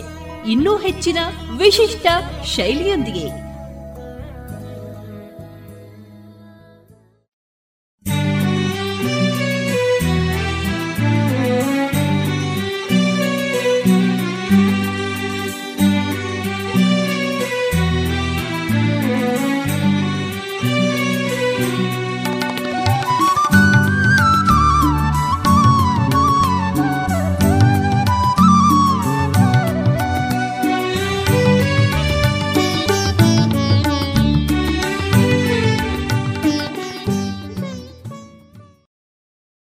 ಇನ್ನೀಗ ಹೊಸ ಉದ್ಯಮಗಳನ್ನು ಆರಂಭಿಸುವ ಕ್ರಮಗಳ ಕುರಿತು ಮತ್ತು ಅಗತ್ಯತೆಗಳ ಬಗ್ಗೆ ಮಂಗಳೂರಿನ ಸಣ್ಣ ಮತ್ತು ಮಧ್ಯಮ ಉದ್ಯಮಗಳ ಅಭಿವೃದ್ಧಿ ಸಂಸ್ಥೆಯ ಸಹಾಯಕ ನಿರ್ದೇಶಕರಾಗಿರುವಂತಹ ಶ್ರೀಯುತ ಸುಂದರ ಎಸ್ಎಂ ಅವರಿಂದ ಮಾಹಿತಿ ಕಾರ್ಯಕ್ರಮವನ್ನು ಕೇಳೋಣ. ಈ ಮಾಹಿತಿ ಕಾರ್ಯಕ್ರಮದಲ್ಲಿ ಸ್ಟಾರ್ಟ್ಅಪ್ ಕಂಪನಿಗಳನ್ನು ಯಾವ ರೀತಿ ಮಾಡೋದು, ಹೊಸ ಮತ್ತು ಅಸ್ತಿತ್ವದಲ್ಲಿರುವಂತಹ ಉದ್ಯಮಿಗಳು ಆರಂಭಿಕ ಕಂಪನಿಯ ಪ್ರಯೋಜನವನ್ನ ಪಡೆಯುವುದು ಹೇಗೆ, ಹಾಗೆ ಪೇಟೆಂಟ್ಗಳು ಮತ್ತು ಟ್ರೇಡ್ ಮಾರ್ಕ್ಗಳನ್ನು ಪ್ರಾರಂಭಿಸುವುದು ಹೇಗೆ? ಮತ್ತಿತರ ವಿಚಾರಗಳ ಕುರಿತ ಮಾಹಿತಿ ಕಾರ್ಯಕ್ರಮ ಇದಾಗಿದೆ. ಈ ಕಾರ್ಯಕ್ರಮ ಇತ್ತೀಚೆಗೆ ಸಣ್ಣ ಕೈಗಾರಿಕಾ ಅಭಿವೃದ್ಧಿ ನಿಗಮ ಮುಕ್ರುಂಪಾಡಿ. ಇಲ್ಲಿ ಲಘು ಉದ್ಯೋಗ ಭಾರತಿ ಇದರ ಆಶ್ರಯದಲ್ಲಿ ನಡೆದಂತಹ ಕಾರ್ಯಕ್ರಮದಲ್ಲಿ ಶ್ರೀಯುತರು ಮಾಹಿತಿ ನೀಡಿದಂತಹ ಆಯ್ದ ಧ್ವನಿಮುದ್ರಿತ ಭಾಗವಾಗಿದೆ. ಲಘು ಉದ್ಯೋಗ ಭಾರತಿ ಕರ್ನಾಟಕ ಇದರ ಪುತ್ತೂರು ಘಟಕ. ಸೊ ಇವತ್ತು ಎರಡು ವಿಷಯದ ಬಗ್ಗೆ, ಎರಡು ಅಂತ ಹೇಳಿದ್ರೆ ಆಕ್ಚುಲಿ ಅದು ಎರಡು ವಿಷಯಗಳು ಸಹ ಇಂಟರ್ಲಿಂಕ್ಡ್ ಓಕೆ ಟ್ರೇಡ್ ಮಾರ್ಕ್ ಇರ್ಬೋದು ಕಾಪಿ ರೈಟ್ಸ್ ಇರ್ಬೋದು, ಅಥವಾ ಒಂದು ಸ್ಟಾರ್ಟ್ಅಪ್ ಇರ್ಬೋದು. ಇದೆಲ್ಲವೂ ಒಂದು ಇಂಟರ್ಲಿಂಕ್ ಆಗಿದೆ. ಆಕ್ಚುಲಿ ಸ್ಟಾರ್ಟ್ಅಪ್ ಎಂಎಸ್ಎಂಇಯಲ್ಲಿ ಸ್ಟಾರ್ಟ್ಅಪ್ಗೆ ಒಂದು ವಿಶೇಷವಾದ ಅರ್ಥ ಇದೆ ಏನಂತ ಹೇಳಿದ್ರೆ, ಅದು ಒಂದು ನಾರ್ಮಲ್ ಇಂಡಸ್ಟ್ರಿಯನ್ನ ಸ್ಟಾರ್ಟ್ ಮಾಡುವುದಲ್ಲ ನಾರ್ಮಲ್ ನಾವು ಏನೋ ಒಂದು ಕೈಗಾರಿಕೆಯನ್ನ ಸ್ಟಾರ್ಟ್ ಮಾಡ್ತೇವೆ ಅಂತ ಹೇಳಿದ್ರೆ ನಾವು ಅದನ್ನು ಒಂದು ಕೈಗಾರಿಕೆಯನ್ನ ಸ್ಥಾಪಿಸುವುದು ಅಂತ ಹೇಳ್ತೇವೆ. ಬಟ್ ಈ ಸ್ಟಾರ್ಟ್ಅಪ್ ಅನ್ನೋದು ಒಂದು ಯೂನಿಕ್ ಪ್ರಾಡಕ್ಟಿನ ಮೇಲೆ ಇದ್ದಾಗ ಮಾತ್ರ ಅದನ್ನ ಸ್ಟಾರ್ಟ್ಅಪ್ ಅಂತ ಕರೀತೇವೆ. ಎಂಎಸ್ಎಂಇಯ ಸ್ಟಾರ್ಟ್ಅಪ್ ಅಂದ್ರೆ ಅದು ಆ ಪ್ರಾಡಕ್ಟ್ ಅಥವಾ ಸರ್ವಿಸ್ ಏನಿದೆ ಅದು ಇನ್ನೋವೇಟಿವ್ ಆಗಿರಬೇಕು, ಹೊಸದಾಗಿರಬೇಕು ಆಲ್ರೆಡಿ ಎಕ್ಸಿಸ್ಟಿಂಗ್ ಇರಬಾರ್ದು. ಓಕೆ ಇದಕ್ಕೆ ಪೂರಕವಾದ ಒಂದು ಎಂಎಸ್ಎಂಇಯ ಸ್ಕೀಮ್ನ ಹೇಳಿಕೊಂಡು ನಾನು ಮುಂದೆ ಹೋಗ್ತೇನೆ. ಆಕ್ಚುಲಿ ಎಂಜಿನಿಯರಿಂಗ್ ಕಾಲೇಜ್ಗಳಲ್ಲಿ ಈಗ ನಮಗೆ ಗೊತ್ತಿರುವ ಹಾಗೆ ನಿಟ್ಟೆ ಎಂಜಿನಿಯರಿಂಗ್ ಕಾಲೇಜಲ್ಲಿದೆ ನಿಟ್ಟೆ ಎಜುಕೇಶನ್ ಟ್ರಸ್ಟ್ ಅಲ್ಲಿದೆ ಅಥವಾ ವಿಜ್ಞಾನ್ ಫೌಂಡೇಶನ್ ಅಂತೇಳಿ ಮಂಗಳೂರಿನಲ್ಲಿದೆ. ಇಲ್ಲಿ ಎಲ್ಲ ಇನ್ಕ್ಯುಬೇಷನ್ ಸೆಂಟರ್ ಅಂತ ಇದೆ. ಕೇಳಿದಿರಾ ಯಾವತ್ತಾದ್ರೂ ಇನ್ಕ್ಯುಬೇಷನ್ ಸೆಂಟರ್ ಎಸ್ ಸೊ ಈ ಇನ್ಕ್ಯುಬೇಷನ್ ಸೆಂಟರ್ ಅಂತ ಹೇಳಿದ್ರೆ ಐಡಿಯಾಗಳನ್ನ ಯಾರ ಹತ್ರ ಈಗ ಒಂದು ಐಡಿಯಾ ಇದೆ ಅಂತ ಹೇಳಿದ್ರೆ, ಆ ಐಡಿಯಾವನ್ನ ಡೆವಲಪ್ ಮಾಡಿ ಪೈಲಟ್ ಲೆವೆಲ್ ತನಕ ಡೆವಲಪ್ ಮಾಡಿ ಒಂದು ಪ್ರೊಡಕ್ಟ್ ಆಗಿ ಮಾಡುವವರೆಗೆ ಪೈಲಟ್ ಲೆವೆಲ್ ಆ ಒಂದು ಐಡಿಯಾವನ್ನ ಒಂದು ಪೈಲಟ್ ಲೆವೆಲ್ ಪ್ರಾಡಕ್ಟ್ ಆಗಿ ಡೆವಲಪ್ ಮಾಡಲಿಕ್ಕೆ ಇನ್ಕ್ಯುಬೇಟರ್ಗಳು ಸಹಾಯ ಮಾಡ್ತವೆ. ಆಕ್ಚುಲಿ ಇಲ್ಲಿರುವ ಇನ್ಕ್ಯುಬೇಟರ್ಗಳು ಎಂಎಸ್ಎಂಇ ಇಂದ ಸಹಾಯಧನವನ್ನು ಪಡ್ಕೊಂಡಿರೋದು MSME sponsored ministry of MSME so ಇಲ್ಲಿ, ಈಗ ಸಪೋಸ್ ಯಾರೇ ಈಗ ಇಲ್ಲಿ ಇಂಡಸ್ಟ್ರಿಯಲಿಸ್ಟ್ಗಳಿದ್ದಾರೆ ಓಕೆ ಇಂಡಸ್ಟ್ರಿಯಲಿಸ್ಟ್ಗಳಿದ್ದಾರೆ ಅವ್ರ ಹತ್ರ ಯಾವುದೋ ಒಂದು ಹೊಸ ಐಡಿಯಾ ಇದೆ. ಹೊಸ ಐಡಿಯಾ ಈಗ ಏನೋ ಒಂದು ಪ್ರಾಡಕ್ಟ್ ಮಾಡ್ತಾ ಇದ್ದಾರೆ, ಈಗ ಜೀರಾ ವಾಟರ್ ನಾವು ನೋಡಿದ್ವಿ. ಇಂಥದ್ದು ಯಾವುದೋ ಒಂದು ಹೊಸದು, ಇಲ್ಲಿವರೆಗೆ ಇಲ್ಲದೆ ಇರುವಂತದ್ದು ಏನೋ ಒಂದು ಪ್ರಾಡಕ್ಟ್ ಮಾಡ್ತಾರೆ ಅಂತ ಹೇಳಿದ್ರೆ, ಅದಕ್ಕೆ ಭಾರತ ಸರ್ಕಾರದಿಂದ ಹದಿನೈದು ಲಕ್ಷದ ತನಕದ ಗ್ರಾಂಟ್ ಸಿಗ್ತದೆ. ಗ್ರಾಂಟ್ ಅಂದ್ರೆ it need not have to repay okay ನಿಮ್ಮ ಐಡಿಯಾವನ್ನು ನೀವು ಎಲಿಜಿಬಲ್ ಇದು ಸ್ಟೂಡೆಂಟ್ಸ್ ಗಳಿಗೆ ಮಾತ್ರ ಅಲ್ಲ, ಯಾವುದೇ ಇಂಡಸ್ಟ್ರಿಯಲ್ಲಿ, ಯಾವುದೇ ಇಂಡಸ್ಟ್ರಿಯನ್ನು ನಡೆದುಕೊಂಡಿರುವುದಿರ್ಬೋದು, ಅಥವಾ ಇಂಡಸ್ಟ್ರಿಯೇ ಇಲ್ಲದವರು ಇರ್ಬೋದು.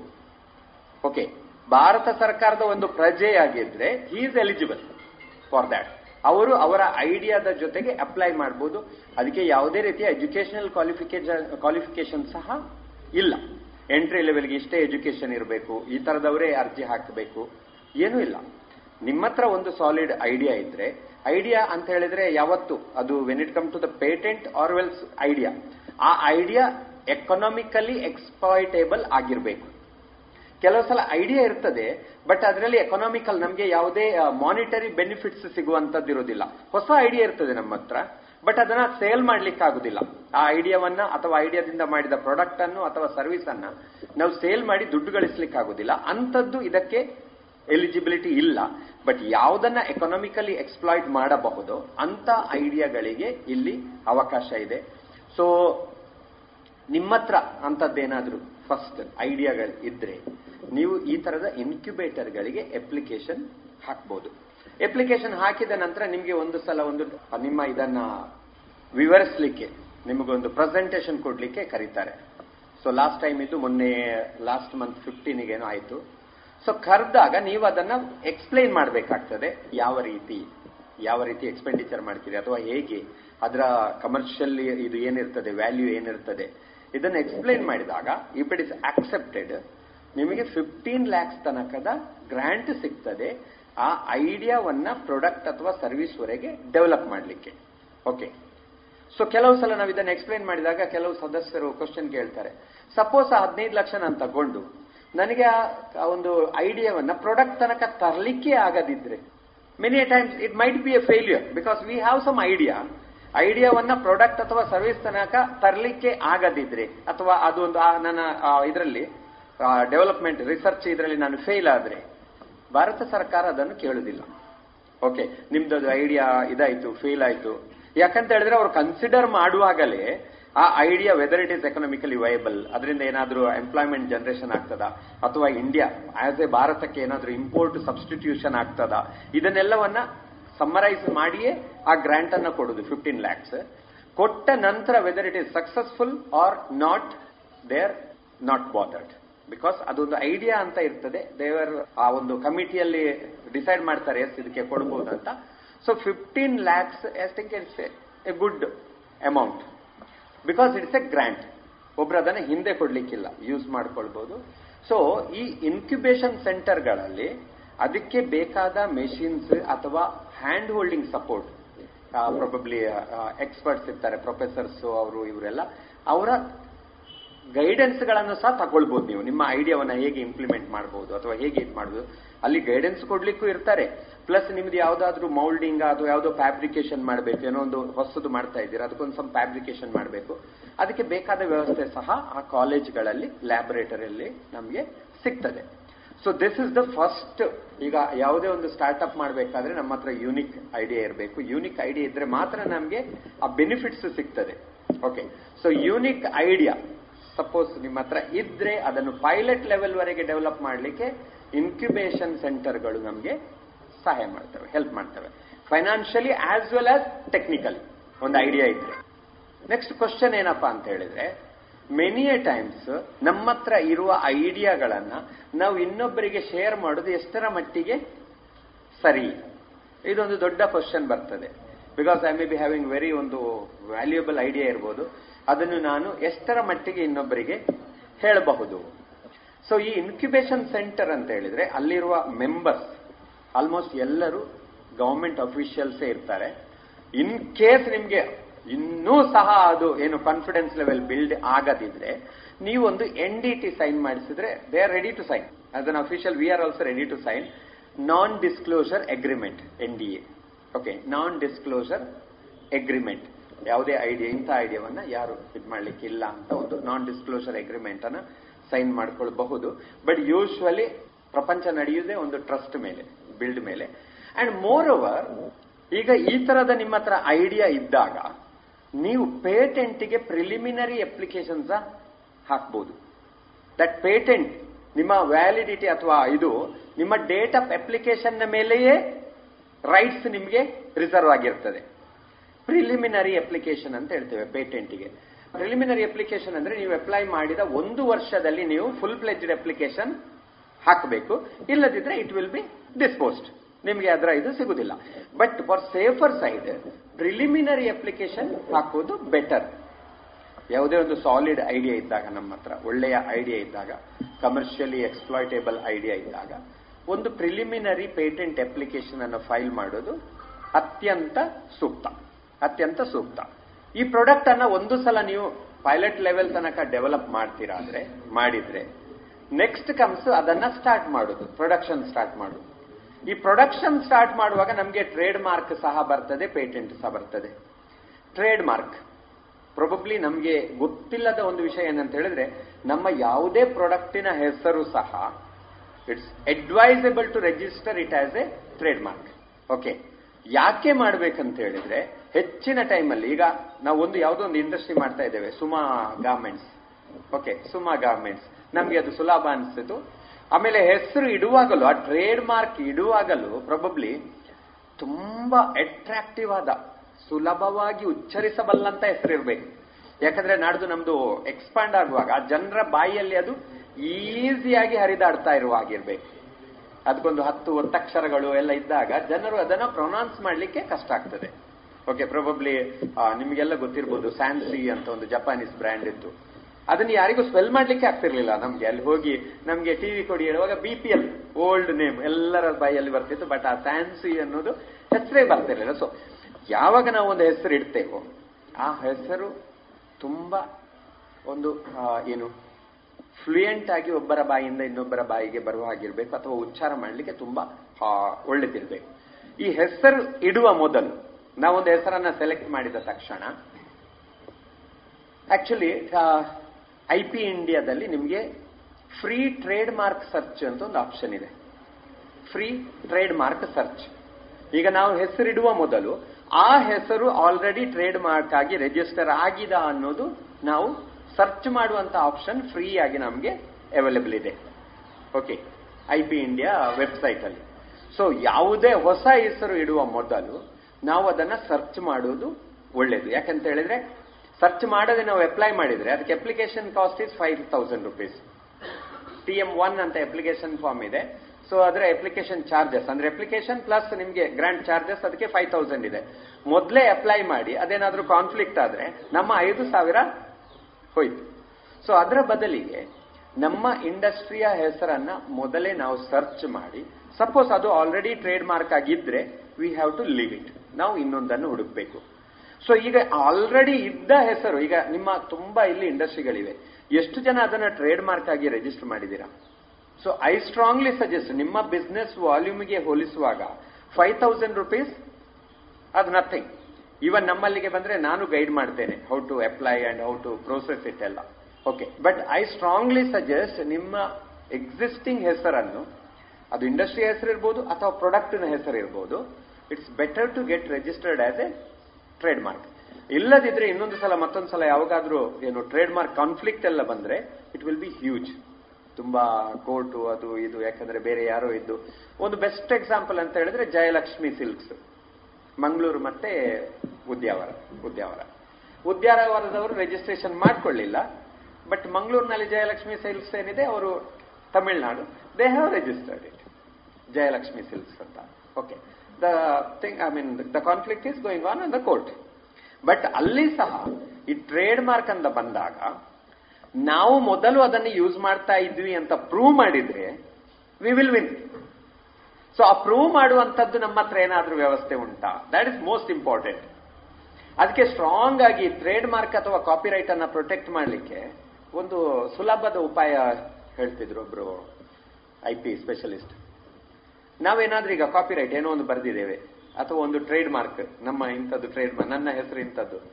ನೀವು ಸುಲಭದಲ್ಲಿ ಅದನ್ನು ಪ್ರೊಟೆಕ್ಟ್ ಮಾಡುದು ಅಂತ ಹೇಳಿದ್ರೆ, ಅದನ್ನು ಬರೆದು ಒಂದು ಎನ್ವೆಲಪ್ ಅಲ್ಲಿ ಹಾಕಿ ನಿಯರೆಸ್ಟ್ ಪೋಸ್ಟ್ ಆಫೀಸಿಗೆ ಹೋಗಿ ನಮ್ಮದೇ ಅಡ್ರೆಸ್ಗೆ ಬೈ ರಿಜಿಸ್ಟರ್ಡ್ ಪೋಸ್ಟ್ ಕಳಿಸುವುದು.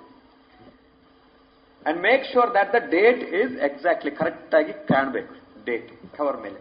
ಆಮೇಲೆ ತಂದದನ್ನು ಮನೆಯಲ್ಲಿ ಇಟ್ಟು ಬಿಡುದು ಓಪನ್ ಮಾಡ್ಲಿಕ್ಕಿಲ್ಲ. ರಿಜಿಸ್ಟರ್ಡ್ ಪೋಸ್ಟ್ ಸೀಲ್ ಮನೆಯಲ್ಲಿ ತಂದು ಇಟ್ಟು ಬಿಡುದು ಓಪನ್ ಮಾಡ್ಲಿಕ್ಕಿಲ್ಲ. ಯಾವತ್ತಾದ್ರೂ ಕಾನ್ಫ್ಲಿಕ್ಟ್ ಆದ್ರೆ we can produce it to the court ನಾನು ಇದನ್ನು ಮೊದಲೇ, ಇಷ್ಟು ಸಮಯದ ಮೊದಲೇ ಯೂಸ್ ಮಾಡ್ತಿದ್ದೆ.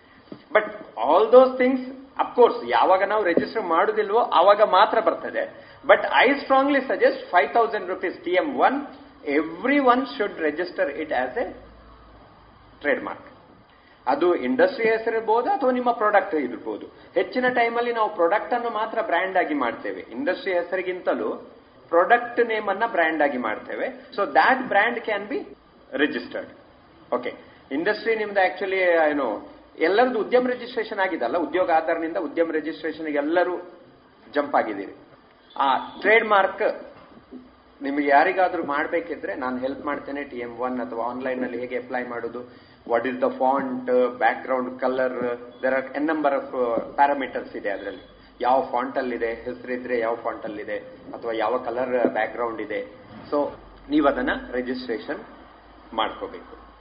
When it comes the patent patent ಅಂತ ಹೇಳಿ ನಾನು ಆಗ್ಲೇ ಹೇಳಿದ್ದೇನೆ when you have an idea work ಮಾಡ್ಲಿಕ್ಕೆ ಸ್ಟಾರ್ಟ್ ಮಾಡುವಾಗಲೇ ನೀವು ರಿಜಿಸ್ಟರ್ ಮಾಡಿ, ಆಗ ನಿಮ್ಗೆ ಯಾವುದೇ ಪ್ರಾಬ್ಲಮ್ ಬರುದಿಲ್ಲ. ಎನ್ ಡಿ ಎ ಕ್ವಶನ್ ಇಲ್ಲ ನಾನ್ ಡಿಸ್ಕ್ಲೋಸರ್ ಅಗ್ರಿಮೆಂಟ್ ಇದು ಬರುದಿಲ್ಲ, ಏನೂ ಬರುದಿಲ್ಲ.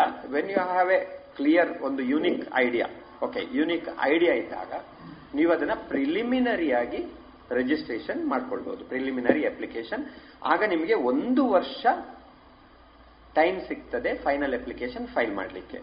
ಒನ್ ಇಯರ್ ಅದರ ಮೊದಲು ನೀವು ಇನ್ಕ್ಯುಬೇಷನ್ ಸೆಂಟರ್ನಲ್ಲಿ ಅದರ ವರ್ಕೌಟ್ ಮಾಡಿ ವೆದರ್ ಇಟ್ ಇಸ್ ಓಕೆ ಆಗ್ತದ? And first and foremost even ಇದಕ್ಕೆ ಸಹ, ಯಾವುದಕ್ಕೆ? ಪೇಟೆಂಟ್ಗೆ ಸಹ ರಿಕ್ವೈರ್ಮೆಂಟ್ ಏನಂದ್ರೆ ಅದು ಎಕನಾಮಿಕಲಿ ಎಕ್ಸ್ಪ್ಲಾಯ್ಟೇಬಲ್ ಆಗಿರ್ಬೇಕು. ಇಲ್ಲದ್ರೆ ಪೇಟೆಂಟ್ ಸಿಗೋದಿಲ್ಲ. ಅದು ಎಕನಾಮಿಕಲಿ ಎಕ್ಸ್ಪ್ಲಾಯ್ಟೇಬಲ್ ಆಗಿರಬೇಕು. ಅದರ ಪ್ರಾಡಕ್ಟ್ ಸರ್ವಿಸ್ ಅನ್ನ ನಾವು ಸೇಲ್ ಮಾಡುವಾಗಿರ್ಬೇಕು ಅಥವಾ ಆಸ್ ಎ ಪೇಟೆಂಟ್ ಅನ್ನೇ ನಾವು ಸೇಲ್ ಮಾಡಬಹುದು ಅಥವಾ ರಾಯಲ್ಟಿ ಕೊಡ್ಬೋದು. ಓಕೆ ನಾನು ಏನೋ ಒಂದು ಈಗ ಪೇಟೆಂಟ್ ಡೆವಲಪ್ ಮಾಡಿದೆ ಏನೊಂದು ಹೊಸ ಪ್ರಾಡಕ್ಟ್ ಡೆವಲಪ್ ಮಾಡಿದೆ. ನಾನು ಅದನ್ನ ಮ್ಯಾನುಫ್ಯಾಕ್ಚರಿಂಗ್ ಮಾಡೋದಿಲ್ಲ. ನಾನು ಯಾರಿಗೂ ಅದನ್ನು ಮ್ಯಾನುಫ್ಯಾಕ್ಚರಿಂಗ್ ಮಾಡಲಿಕ್ಕೆ ವಹಿಸಿ ಕೊಡ್ಬೋದು, ಪ್ರತಿ ಪ್ರಾಡಕ್ಟ್ಗೆ ನನಗೆ ಇಷ್ಟು ಪರ್ಸೆಂಟೇಜ್ ಅಂತ ರಾಯಲ್ಟಿ ತಗೊಳ್ಬಹುದು ಅಥವಾ ಒನ್ಸ್ ಫಾರ್ ಆಲ್ ಪೇಟೆಂಟ್ ಅನ್ನ ನಮ್ಮ ಹೆಸರಿನಿಂದ ಇನ್ನೊಬ್ಬರ ಹೆಸರಿಗೆ ಟ್ರಾನ್ಸ್ಫರ್ ಮಾಡ್ಬೋದು ಸೇಲ್ ಮಾಡ್ಬೋದು. Okay when it come to startup see startup ನಾನು ಆಗ ಹೇಳಿದಾಗೇನೆ ನೀವು ಸ್ಟಾರ್ಟ್ಅಪ್ ಅಂತ ರಿಜಿಸ್ಟರ್ ಮಾಡ್ಬೋದು ಬಟ್ ನಿಮಗೆ ಬೆನಿಫಿಟ್ಸ್ ಸಿಗಬೇಕಾದ್ರೆ ಅದು department of industrial promotion and international trade ಅದರಿಂದ ಅಪ್ರೂವ್ ಆಗಿರಬೇಕು. ಅಪ್ರೂವ್ ಆಗಿರ್ಬೇಕಂತ ಹೇಳಿದ್ರೆ ಆ ಪ್ರಾಡಕ್ಟ್ ಆ ಪ್ರಾಡಕ್ಟ್ ಇನ್ಕ್ಯುಬೇಷನ್ ಸೆಂಟರ್ನಿಂದ ಸರ್ಟಿಫೈಡ್ ಆಗಿರಬೇಕು. ಗವರ್ಮೆಂಟ್ ಸ್ಪಾನ್ಸರ್ಡ್ ಇನ್ಕ್ಯುಬೇಷನ್ ಸೆಂಟರ್ನಿಂದ ಸರ್ಟಿಫೈಡ್ ಆಗಿರಬೇಕು. ಇದು ಯೂನಿಕ್ ಅಂತ. ಇಲ್ಲಿವರೆಗೆ ಇಂಥದ್ದು ಮ್ಯಾನುಫ್ಯಾಕ್ಚರ್ ಮಾಡ್ತಾ ಇಲ್ಲ.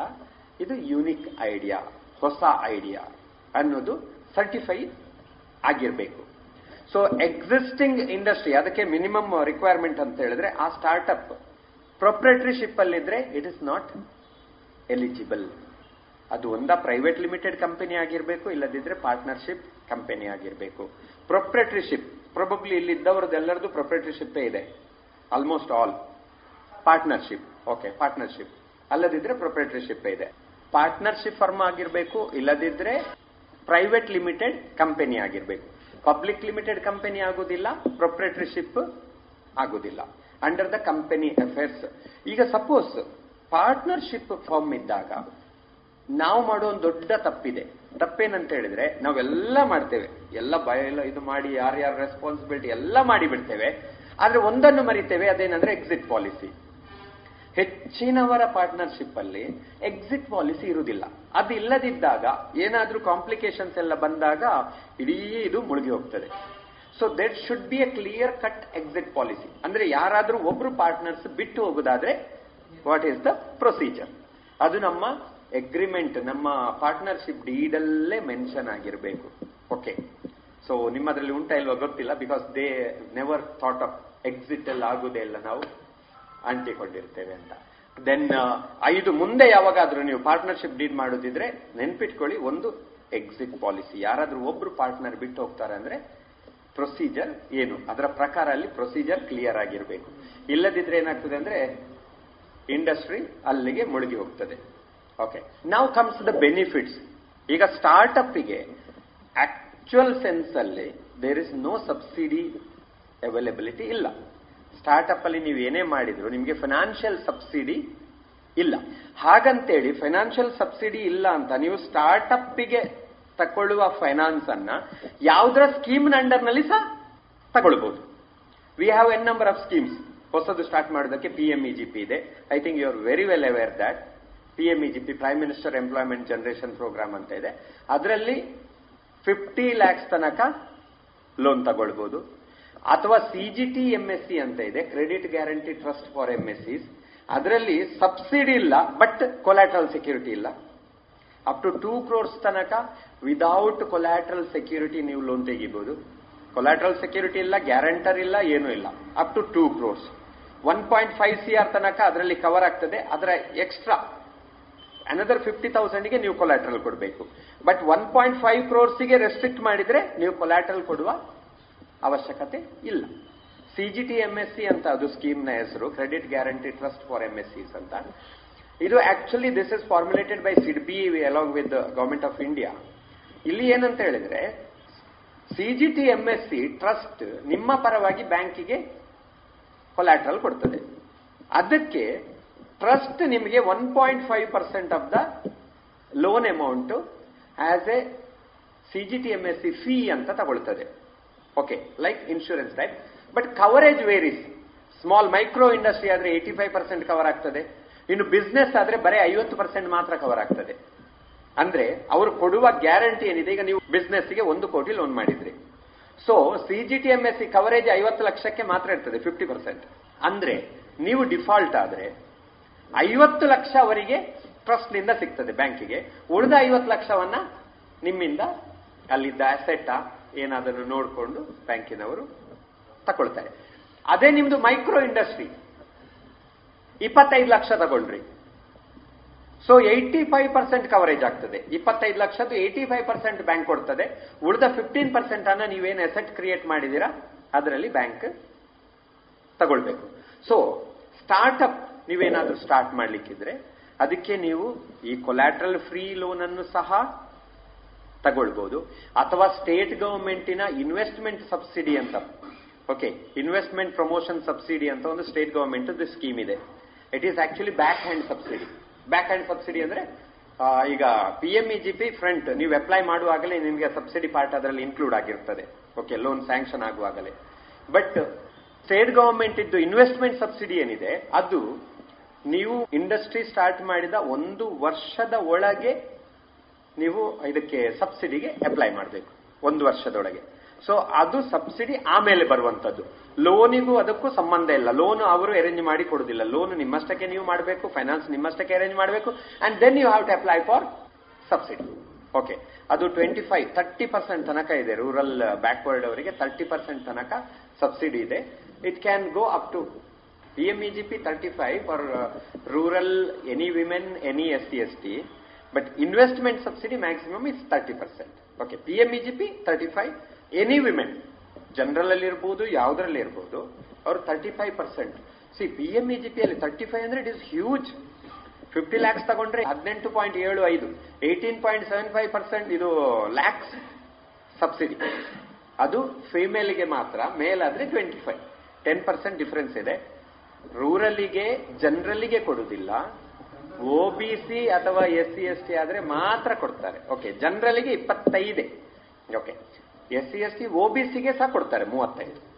Rural OBC B C, S C S T, ex service men ಮತ್ತೆ ಎನಿ ಫಿಮೇಲ್. ಓಕೆ ಇದು ಕೊಡ್ತಾರೆ.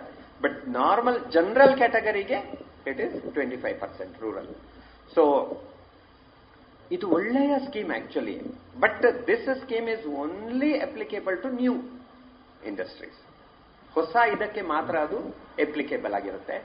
C G T M S C usually existing ಇದಕ್ಕೆ ಸಹ ಅವರು ಕವರ್ ಮಾಡ್ತಾರೆ. ಓಕೆ ಓಡಿಗೂ ಕೆಲವು ಸಲ ಕೇಳ್ತಾರೆ. ಓವರ್ ಡ್ರಾಫ್ಟ್ ತಗೊಂಡ್ರು ಸಹ ನೀವು ವಿದೌಟ್ ಕೊಲ್ಯಾಟ್ರಲ್ ಮಾಡ್ಕೊಳ್ಬಹುದು with Udyam registration is compulsory okay ಇನ್ನು ಸ್ಟಾರ್ಟ್ಅಪ್ ಅಲ್ಲಿ ನಿಮಗೆ ಬೆನಿಫಿಟ್ಸ್ ಎಲ್ಲ P L R sir P L R prime lending rate plus fifty basis points ಏನಿರ್ತದೆ ಬಟ್ ಇಂಟ್ರೆಸ್ಟ್ ಅಲ್ಲಿ ಯಾವುದೇ ರೀತಿಯ ಕನ್ಸೆಷನ್ ಇಲ್ಲ. But there is a state government ಒಂದು ಸ್ಕೀಮ್ ಇದೆ. ಸ್ಟೇಟ್ ಗವರ್ಮೆಂಟ್ ಸ್ಕೀಮ್ ಓಕೆ ಅದು ಓನ್ಲಿ ಫಾರ್ ದ ಟೆಕ್ನಾಲಜಿ ಅಪ್ಗ್ರೇಡೇಷನ್ಗೆ ಒಂದು ಸ್ಕೀಮ್ ಇದೆ. ಅಂದ್ರೆ ಈಗ ನೀವು ಒಂದು ಎಕ್ಸಿಸ್ಟಿಂಗ್ ಇಂಡಸ್ಟ್ರಿ ಮಾಡ್ತಾ ಇದ್ದೀರಾ? ಇದರಿಂದ ನೀವು ಏನೋ ಒಂದು ಹೊಸ ಮೆಷಿನ್ ಈಗ ನಿಮ್ದು ಟ್ರೆಡಿಷನಲ್ ವೇ ಅಲ್ಲಿ ಉಂಟು. ಇನ್ನು state of the art machinery ಎಲ್ಲ ಹಾಕಿ ಮಾಡ್ತೇನೆ ನಾನು ಟೆಕ್ನಾಲಜಿ ಅಪ್ಗ್ರೇಡ್ ಮಾಡ್ತೇನೆ. ನಾರ್ಮಲ್ನಿಂದ ಆಟೋಮೆಟಿಕ್ ಟೆಕ್ನಾಲಜಿಗೆ ಹೋಗ್ತೇನೆ ಅಂದ್ರೆ, ಅಲ್ಲಿ ಸ್ಟೇಟ್ ಗವರ್ಮೆಂಟ್ ಇದು ಒಂದು ಸ್ಕೀಮ್ ಇದೆ. For five years you will be getting five percent interest subsidy ಈಗ ಎಕ್ಸಿಸ್ಟಿಂಗ್ ಏಟ್ ಇದ್ರೆ ಫೈವ್ ಪರ್ಸೆಂಟ್ ಸಬ್ಸಿಡಿ ಸಿಗ್ತದೆ. Your effective interest is only three percent earlier ಒಂದು ಸ್ಕೀಮ್ ಇತ್ತು, ಅದು ಟೆಕ್ನಾಲಜಿ ಅಪ್ಗ್ರೇಡೇಷನ್ ಅಲ್ಲ, ಎಲ್ಲದಕ್ಕೂ ಇತ್ತು.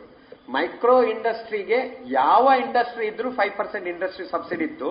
ಅದು ಈ ಸಲದ ಇಂಡಸ್ಟ್ರಿಯಲ್ ಪಾಲಿಸಿಯಲ್ಲಿ ಅದನ್ನ ತೆಗೆದು ಬಿಟ್ಟಿದ್ದಾರೆ but only for the technology upgradation that five percent interest subsidy is already they but only for the technology upgradation ನೀವು ಇದ್ದ ಇಂಡಸ್ಟ್ರಿಯನ್ನ ಅಪ್ಗ್ರೇಡ್ ಮಾಡ್ತೀರಾ otherwise with all other schemes are plus ಎಷ್ಟು fifty basis points seventy five basis points ಇರ್ತದೆ. But ಆಮೇಲೆ ಅದು interest rate ಒಂದು fifty basis points ಅಂದ್ರೆ point five ಪರ್ಸೆಂಟ್ನಿಂದ point seven five percent variation ಇರ್ತದೆ ಬ್ಯಾಂಕ್ ಬ್ಯಾಂಕಿಗೆ ಓಕೆ ಎಸ್ ಬಿ ಐನಲ್ಲಿ ಒಂದು ಎಂಟು ಇರಬಹುದು ಇನ್ನೊಂದು ಕೆನರಾ ಬ್ಯಾಂಕ್ ಅಲ್ಲಿ ಏಟ್ ಪಾಯಿಂಟ್ ಫೈವ್ ಇರಬಹುದು so little variation with respect to the bank private bank national bank ಅದರ ಮೇಲೆ ಡಿಪೆಂಡ್ ಆಗಿರ್ತದೆ. But there is no interest ಏನು ಕಡಿಮೆ ಇಂಟ್ರೆಸ್ಟ್ ಅಂತ ಹೇಳಿಲ್ಲ, ಅದು normal interest but fact of the matter is ಈ P M E G P ಎಲ್ಲ ಲೋನ್ ತಗೊಂಡಾಗ ನಮಗೆ ಅಷ್ಟು ಸಬ್ಸಿಡಿ ಸಿಕ್ಕಿತ್ತದಲ್ಲ ಸೊ ಆಲ್ಮೋಸ್ಟ್ ಇಂಟ್ರೆಸ್ಟ್ ಇಲ್ಲದ ಲೋನ್ ತರಾನೇ ಆಗ್ತದೆ. ಫಿಮೇಲ್ ಆದ್ರೆ ವಿದೌಟ್ ಇಂಟ್ರೆಸ್ಟ್ ಲೋನ್ ತಗೊಂಡಾಗೆ ಆಗ್ತದೆ. ದೆನ್ ಕಮ್ಸ್ ಲೈಕ್ ನಮ್ಮ ಸ್ಟಾರ್ಟ್ಅಪ್ ಸ್ಟಾರ್ಟ್ಅಪ್ ಅಲ್ಲಿ ನಮಗೆ first five years income tax exemption ಉಂಟು. But turn should be less than twenty five crores twenty five ಕ್ರೋರ್ಸ್ಗಿಂತ ಕಡಿಮೆ ನಮ್ಮ ಟರ್ನ್ ಓವರ್ ಇದ್ರೆ you are getting income tax exemption for first five years and suppose ನೀವು ಯಾವುದೋ ಒಂದು startup ಮಾಡಿ, ನೀವು patent application ಎಲ್ಲ ಹಾಕ್ತೀರಿ ಅಂತ ಇಟ್ಕೊಳ್ಳುವ. ಓಕೆ ಪೇಟೆಂಟ್ ಅಪ್ಲಿಕೇಶನ್ಸ್ ಪೇಟೆಂಟ್ ಅಪ್ಲಿಕೇಶನ್ಗೆ ನಿಮಗೆ ಏಯ್ಟಿ ಪರ್ಸೆಂಟ್ ಸಬ್ಸಿಡಿ ಇದೆ. ಗವರ್ಮೆಂಟ್ ಎಷ್ಟು ಚಾರ್ಜ್ ಮಾಡ್ತದ? ಅದರ eighty percent subsidy we are getting with respect to ನಮ್ಮ startup okay and even there is a scope for fast forwarding ಅಂದ್ರೆ ಯೂಶಲಿ ಒಂದು ಪೇಟೆಂಟ್ ಅಪ್ಲಿಕೇಶನ್ ಇಂಡಿಯಾದಲ್ಲಿ ಈಗ ಪ್ರೆಸೆಂಟ್ ಸಿಚುವೇಶನ್ ಅಲ್ಲಿ, ಒಂದು ನಾಲ್ಕು ವರ್ಷದ ಮೊದಲಾದ್ರೆ ಫೈವ್ ಇಯರ್ಸ್ ಬೇಕಿತ್ತು. ಈಗ ಮಿನಿಮಮ್ ತ್ರೀ ಇಯರ್ಸ್ ಇದೆ. ಅಂದ್ರೆ ನಾವು ಇವತ್ತು ಅಪ್ಲೈ ಮಾಡಿದ್ರೆ, ನನಗೆ ಪೇಟೆಂಟ್ ಗ್ರಾಂಟ್ ಆಗುವಾಗ ತ್ರೀ ಇಯರ್ಸ್ ಹೋಗ್ತದೆ. So that can be fast forwarded ನಮ್ಮದು ಸ್ಟಾರ್ಟ್ಅಪ್ ಅಂತ ರಿಜಿಸ್ಟ್ರೇಷನ್ ಆಗಿ ಸ್ಟಾರ್ಟ್ಅಪ್ನ ನಮಗೆ ರೆಕಗ್ನಿಷನ್ ಸಿಕ್ಕಿದ್ರೆ ಅದು ನಮಗೆ ಶಾರ್ಟ್ ಟೈಮ್ ಅಲ್ಲಿ maybe one and half to years ಅಲ್ಲಿ ಸಿಗ್ತದೆ. ಬಟ್ ಪ್ರೆಸೆಂಟ್ ಸಿಚುವೇಶನ್ ಅಲ್ಲಿ ಇಟ್ ಇಸ್ ತ್ರೀ ಇಯರ್ಸ್ ಯಾಕಂದ್ರೆ ಅಪ್ಲೈ ಮಾಡಿದ ನಂತರ they have to publish in their publications ಅಲ್ಲಿ ಪಬ್ಲಿಷ್ ಮಾಡಬೇಕು, ಅದಕ್ಕೆ ಅಬ್ಜೆಕ್ಷನ್ ಉಂಟಾ ನೋಡಬೇಕು ಎನಿ ಒನ್ ಕ್ಲೇಮ್ಸ್ ನಾನು ಇದರ ಮೊದಲೇ ಅದನ್ನು ಮಾಡಿದೆ ನಾನು ನೋಡಬೇಕು. ಟ್ರೇಡ್ ಮಾರ್ಕ್ ನಿಮಗೆ ವಿದಿನ್ ಟೂ ತ್ರೀ ಮಂತ್ಸ್ ಸಿಗ್ತದೆ. ಆರು ಬೇರೆ, ನಿಮಗೆ ಬೇಕಾಗಿರೋದು ಟ್ರೇಡ್ ಮಾರ್ಕ್ ಆರ್ ಒಂದು ಸಲ, ಈಗ ಆಕ್ಚುಲಿ ನಿಮಗೆ ಟಿ ಎಂ ಸಿಕ್ಕಿದ್ರೆ from the date of application ನಿಮಗೆ ರೈಟ್ಸ್ ಸಿಗ್ತದೆ. ಅದು ಮೂರು ವರ್ಷ ಬೇಕು ಬ್ರಾಕೆಟ್ನ ಆರ್. ಬಟ್ ನಿಮಗೆ ರೈಟ್ಸ್ ಡೇಟ್ ಆಫ್ ಅಪ್ಲಿಕೇಶನ್ಗೆ ಸಿಗ್ತದೆ rights rights over that trademark is given based on your application date itself ಆಮೇಲೆ ಮತ್ತೆ ಮಾಪ ಇದು ಮಾಡುವಾಗ ಯಾರ್ದಾದ್ರೂ ಇದಿದ್ರೆ, ತಕರಾರು ಇದ್ರೆ then it will be prolonged otherwise in ಅದಕ್ಕೆ ಹೇಳುದು ರಿಜಿಸ್ಟರ್ಡ್ ಉಂಟಾ ಅಂತ ನಾವು ಫಸ್ಟ್ ಸರ್ಚ್ ಮಾಡಿ ನೋಡಬೇಕು. If at it is already there better not to go for that already ಅದು ಟ್ರೇಡ್ ಮಾರ್ಕ್ ಇದ್ರೆ ವಿ ಶುಡ್ ನಾಟ್ ನಾವು ಬೇರೆ ಮಾಡ್ಕೊಳ್ಬೇಕು otherwise we will be in problems okay ಮತ್ತೆ ಅದರಲ್ಲಿ ಕ್ಲಾಸ್ ಮಾತ್ರ ಇರ್ತದೆ, ನೋಡಿ ಟ್ವೆಂಟಿ ಫೋರ್ ತರ್ಟಿ ಕ್ಲಾಸ್ ಇರ್ತದೆ. ಆ ಕ್ಲಾಸ್ನ ಅಂಡರ್ನಲ್ಲಿ ಅದಿರಬಾರ್ದು ಅಷ್ಟೇ. ಬೇರೆ ಕ್ಲಾಸ್ ಅಲ್ಲಿ ಇರ್ಬೋದು. ಓಕೆ ಈಗ ಫುಡ್ ಅಲ್ಲಿ ನಾನೊಂದು ನಮನ ಫುಡ್ ಅಂತ ಇಟ್ಟೆ ಅಂತ ಇಟ್ಕೊಳ್ಳುವ. ಆ ಫುಡ್ ಕ್ಲಾಸ್ ಅಲ್ಲಿ ನಮನ ಉಂಟಾ. ಇಲ್ಲ, ನನಗೆ ಸಿಗ್ತದೆ. ಇನ್ನೊಬ್ಬರು ನಮನ ಇಂಡಸ್ಟ್ರೀಸ್ ಅಂತ ಹಾಕಿ ಅವರೇನೋ ಬೇರೆ ಮಾಡ್ತಾ ಇದ್ದಾರೆ. That is not at all applicable but ಆ ಕ್ಲಾಸ್ನ ಅಂಡರ್ನಲ್ಲಿ ಅಂಡರ್ನಲ್ಲಿ ಇರಬಾರ್ದು. ಆ ಕ್ಲಾಸ್ನ ಅಂಡರ್ನಲ್ಲಿ ಅಂಡರ್ನಲ್ಲಿ ಆ ಹೆಸರು ಇರಬಾರ್ದು. ಅದಕ್ಕೆ first before going in to better to go for a free trademark search ಅದು ಫ್ರೀ ಆಗಿ ಅವೈಲಬಿಲಿಟಿ ಇದೆ.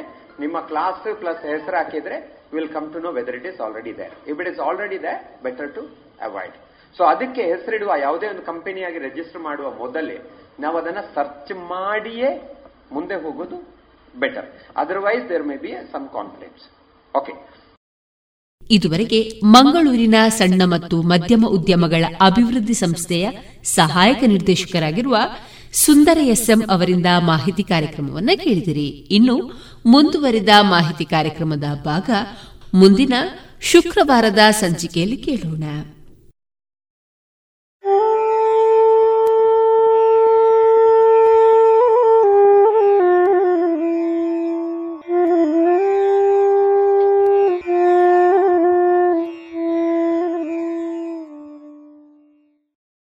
ಇನ್ನೀಗ ವಿವೇಕಾನಂದ ವಿದ್ಯಾವರ್ಧಕ ಸಂಘದ ನೇತೃತ್ವದಲ್ಲಿ ನೆಹರು ನಗರ ವಿವೇಕಾನಂದ ಪದವಿ ಪೂರ್ವ ಕಾಲೇಜು ಇಲ್ಲಿನ ವಿದ್ಯಾರ್ಥಿಗಳಿಂದ ವಿವೇಕಾನಂದ ಜಯಂತಿಯ ಸರಣಿ ಕಾರ್ಯಕ್ರಮದ ಅಂಗವಾಗಿ ವಿವೇಕಾನಂದರಿಂದ ಭಾರತ ಮತ್ತು ವಿಶ್ವ ಪರ್ಯಟನೆ. ಈ ಕುರಿತ ಮಾಹಿತಿ ಕಾರ್ಯಕ್ರಮವನ್ನು ಕೇಳೋಣ. ಈ ಮಾಹಿತಿ ಕಾರ್ಯಕ್ರಮದ ಸಂಯೋಜನೆ ಉಪನ್ಯಾಸಕರಾದ ತುಷಾರ ಮತ್ತು ಸುಧೀರ್.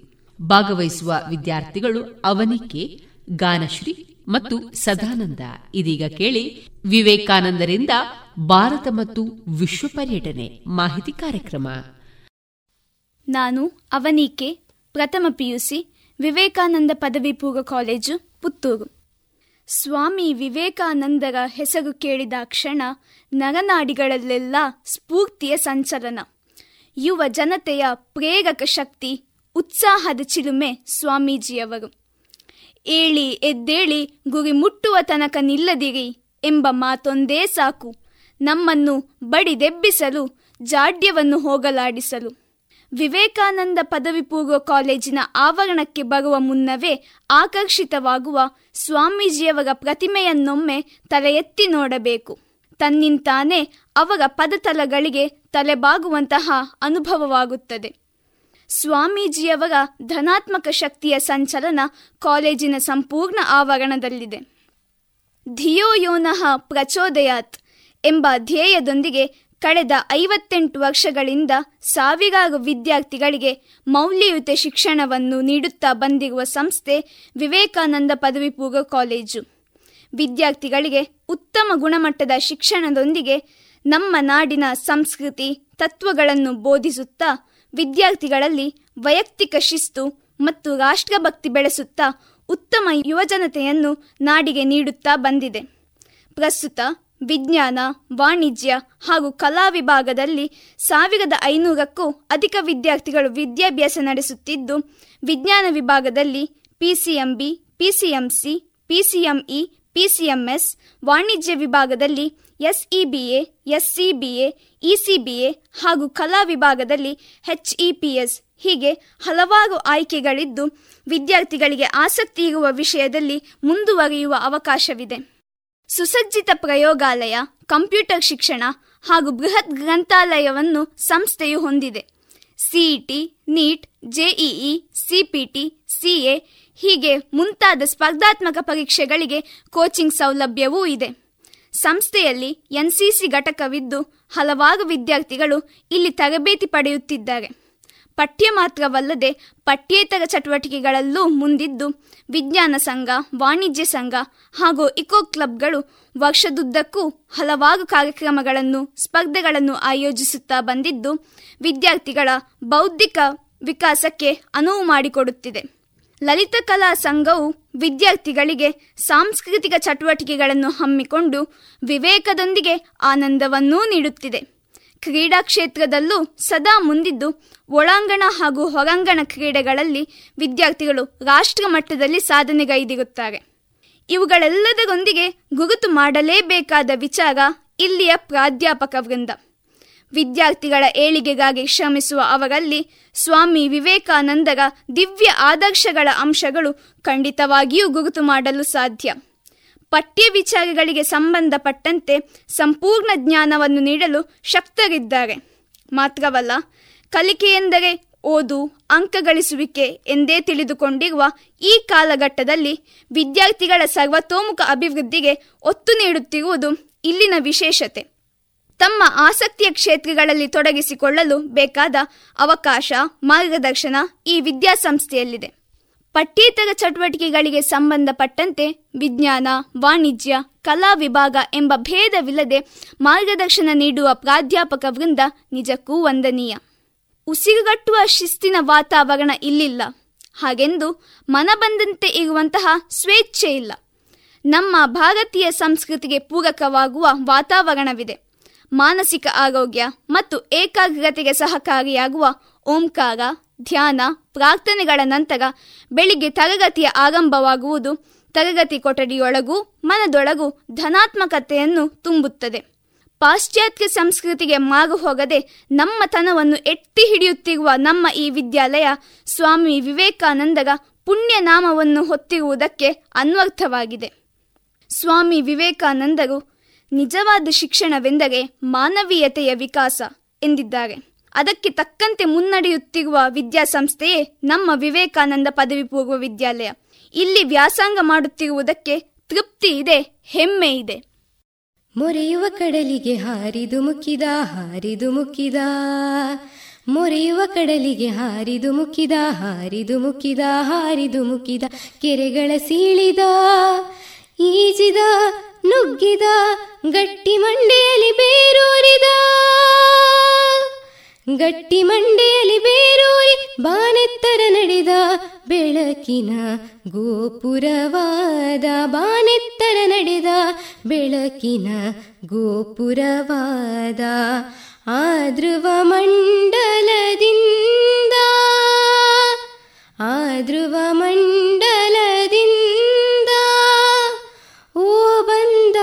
ಶ್ರೀ ಗುರು ವಿವೇಕಾನಂದ. ಓ ಬಂದ ಶ್ರೀ ಗುರು ವಿವೇಕಾನಂದ. ದಕ್ಷಿಣೇಶ್ವರದ ವಿದ್ಯುತ್ ಕೇಂದ್ರದ ಕೋಶಾಕಾರ. ಪೂರ್ವ ಪಶ್ಚಿಮಕ್ಕೆ ತಂತಿಯ ಹಾಯಿಸಿ ಕೊಟ್ಟನು ಬೆಳಕಿನ ಆಹಾರ. ದಕ್ಷಿಣೇಶ್ವರದ ವಿದ್ಯುತ್ ಕೇಂದ್ರದ ಕೋಶಾಕಾರ. ಪೂರ್ವ ಪಶ್ಚಿಮಕ್ಕೆ ತಂತಿಯ ಹಾಯಿಸಿ ಕೊಟ್ಟನ ಬೆಳಕಿನ ಆಹಾರ. ಕೊಲಂಬೋದಿನ್ ಕಾರ್ಮೋಡದ ತನಕವು ಇವನದಿ ಮಿಂಚಿನ ತೇರು. ಕೊಲಂಬೋದಿನ್ ಕಾರ್ಮೋಡದ ತನಕವು ಇವನದಿ ಮಿಂಚಿನ ತೇರು. ಇವ ನಡೆಗಳ ಸ್ಪರ್ಶಕ್ಕೆ ಜಗ್ಗನೆ ಹತ್ತದೆ ಇರದವರಾರು. ಇವ ನಡೆಗಳ ನುಡಿಗಳ ಸ್ಪರ್ಶಕ್ಕೆ ಜಗ್ಗನೆ ಹತ್ತದೆ ಇರದವರಾರು.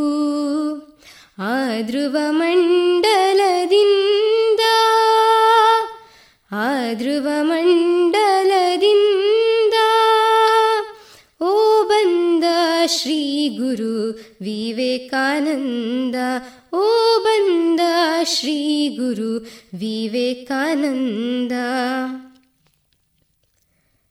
ವಜ್ರದ ಮೈ ಉಕ್ಕಿನ ನರಕುಡಿ ಮಿಂಚಿನ ಕಣ್ಣು ನಡುಗಿನ ದನಿ ಹೊನಲಿನ ನಡೆಯಲಿ ಬೆಳದಿಂಗಳ ಹಣ್ಣು.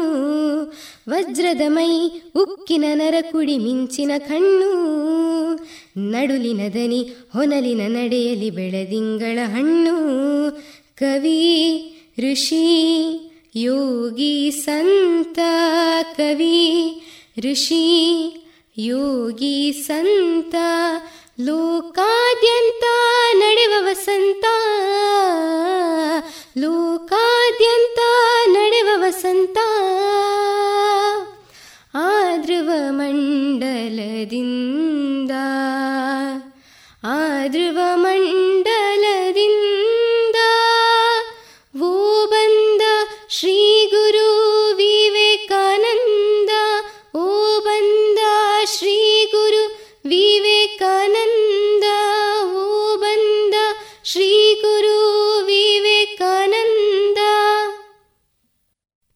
ಮಹಾನ್ ದೇಶಭಕ್ತ, ರಾಷ್ಟ್ರೀಯತೆಯ ಅದಮ್ಯ ಚೇತನ ಸ್ವಾಮಿ ವಿವೇಕಾನಂದರು.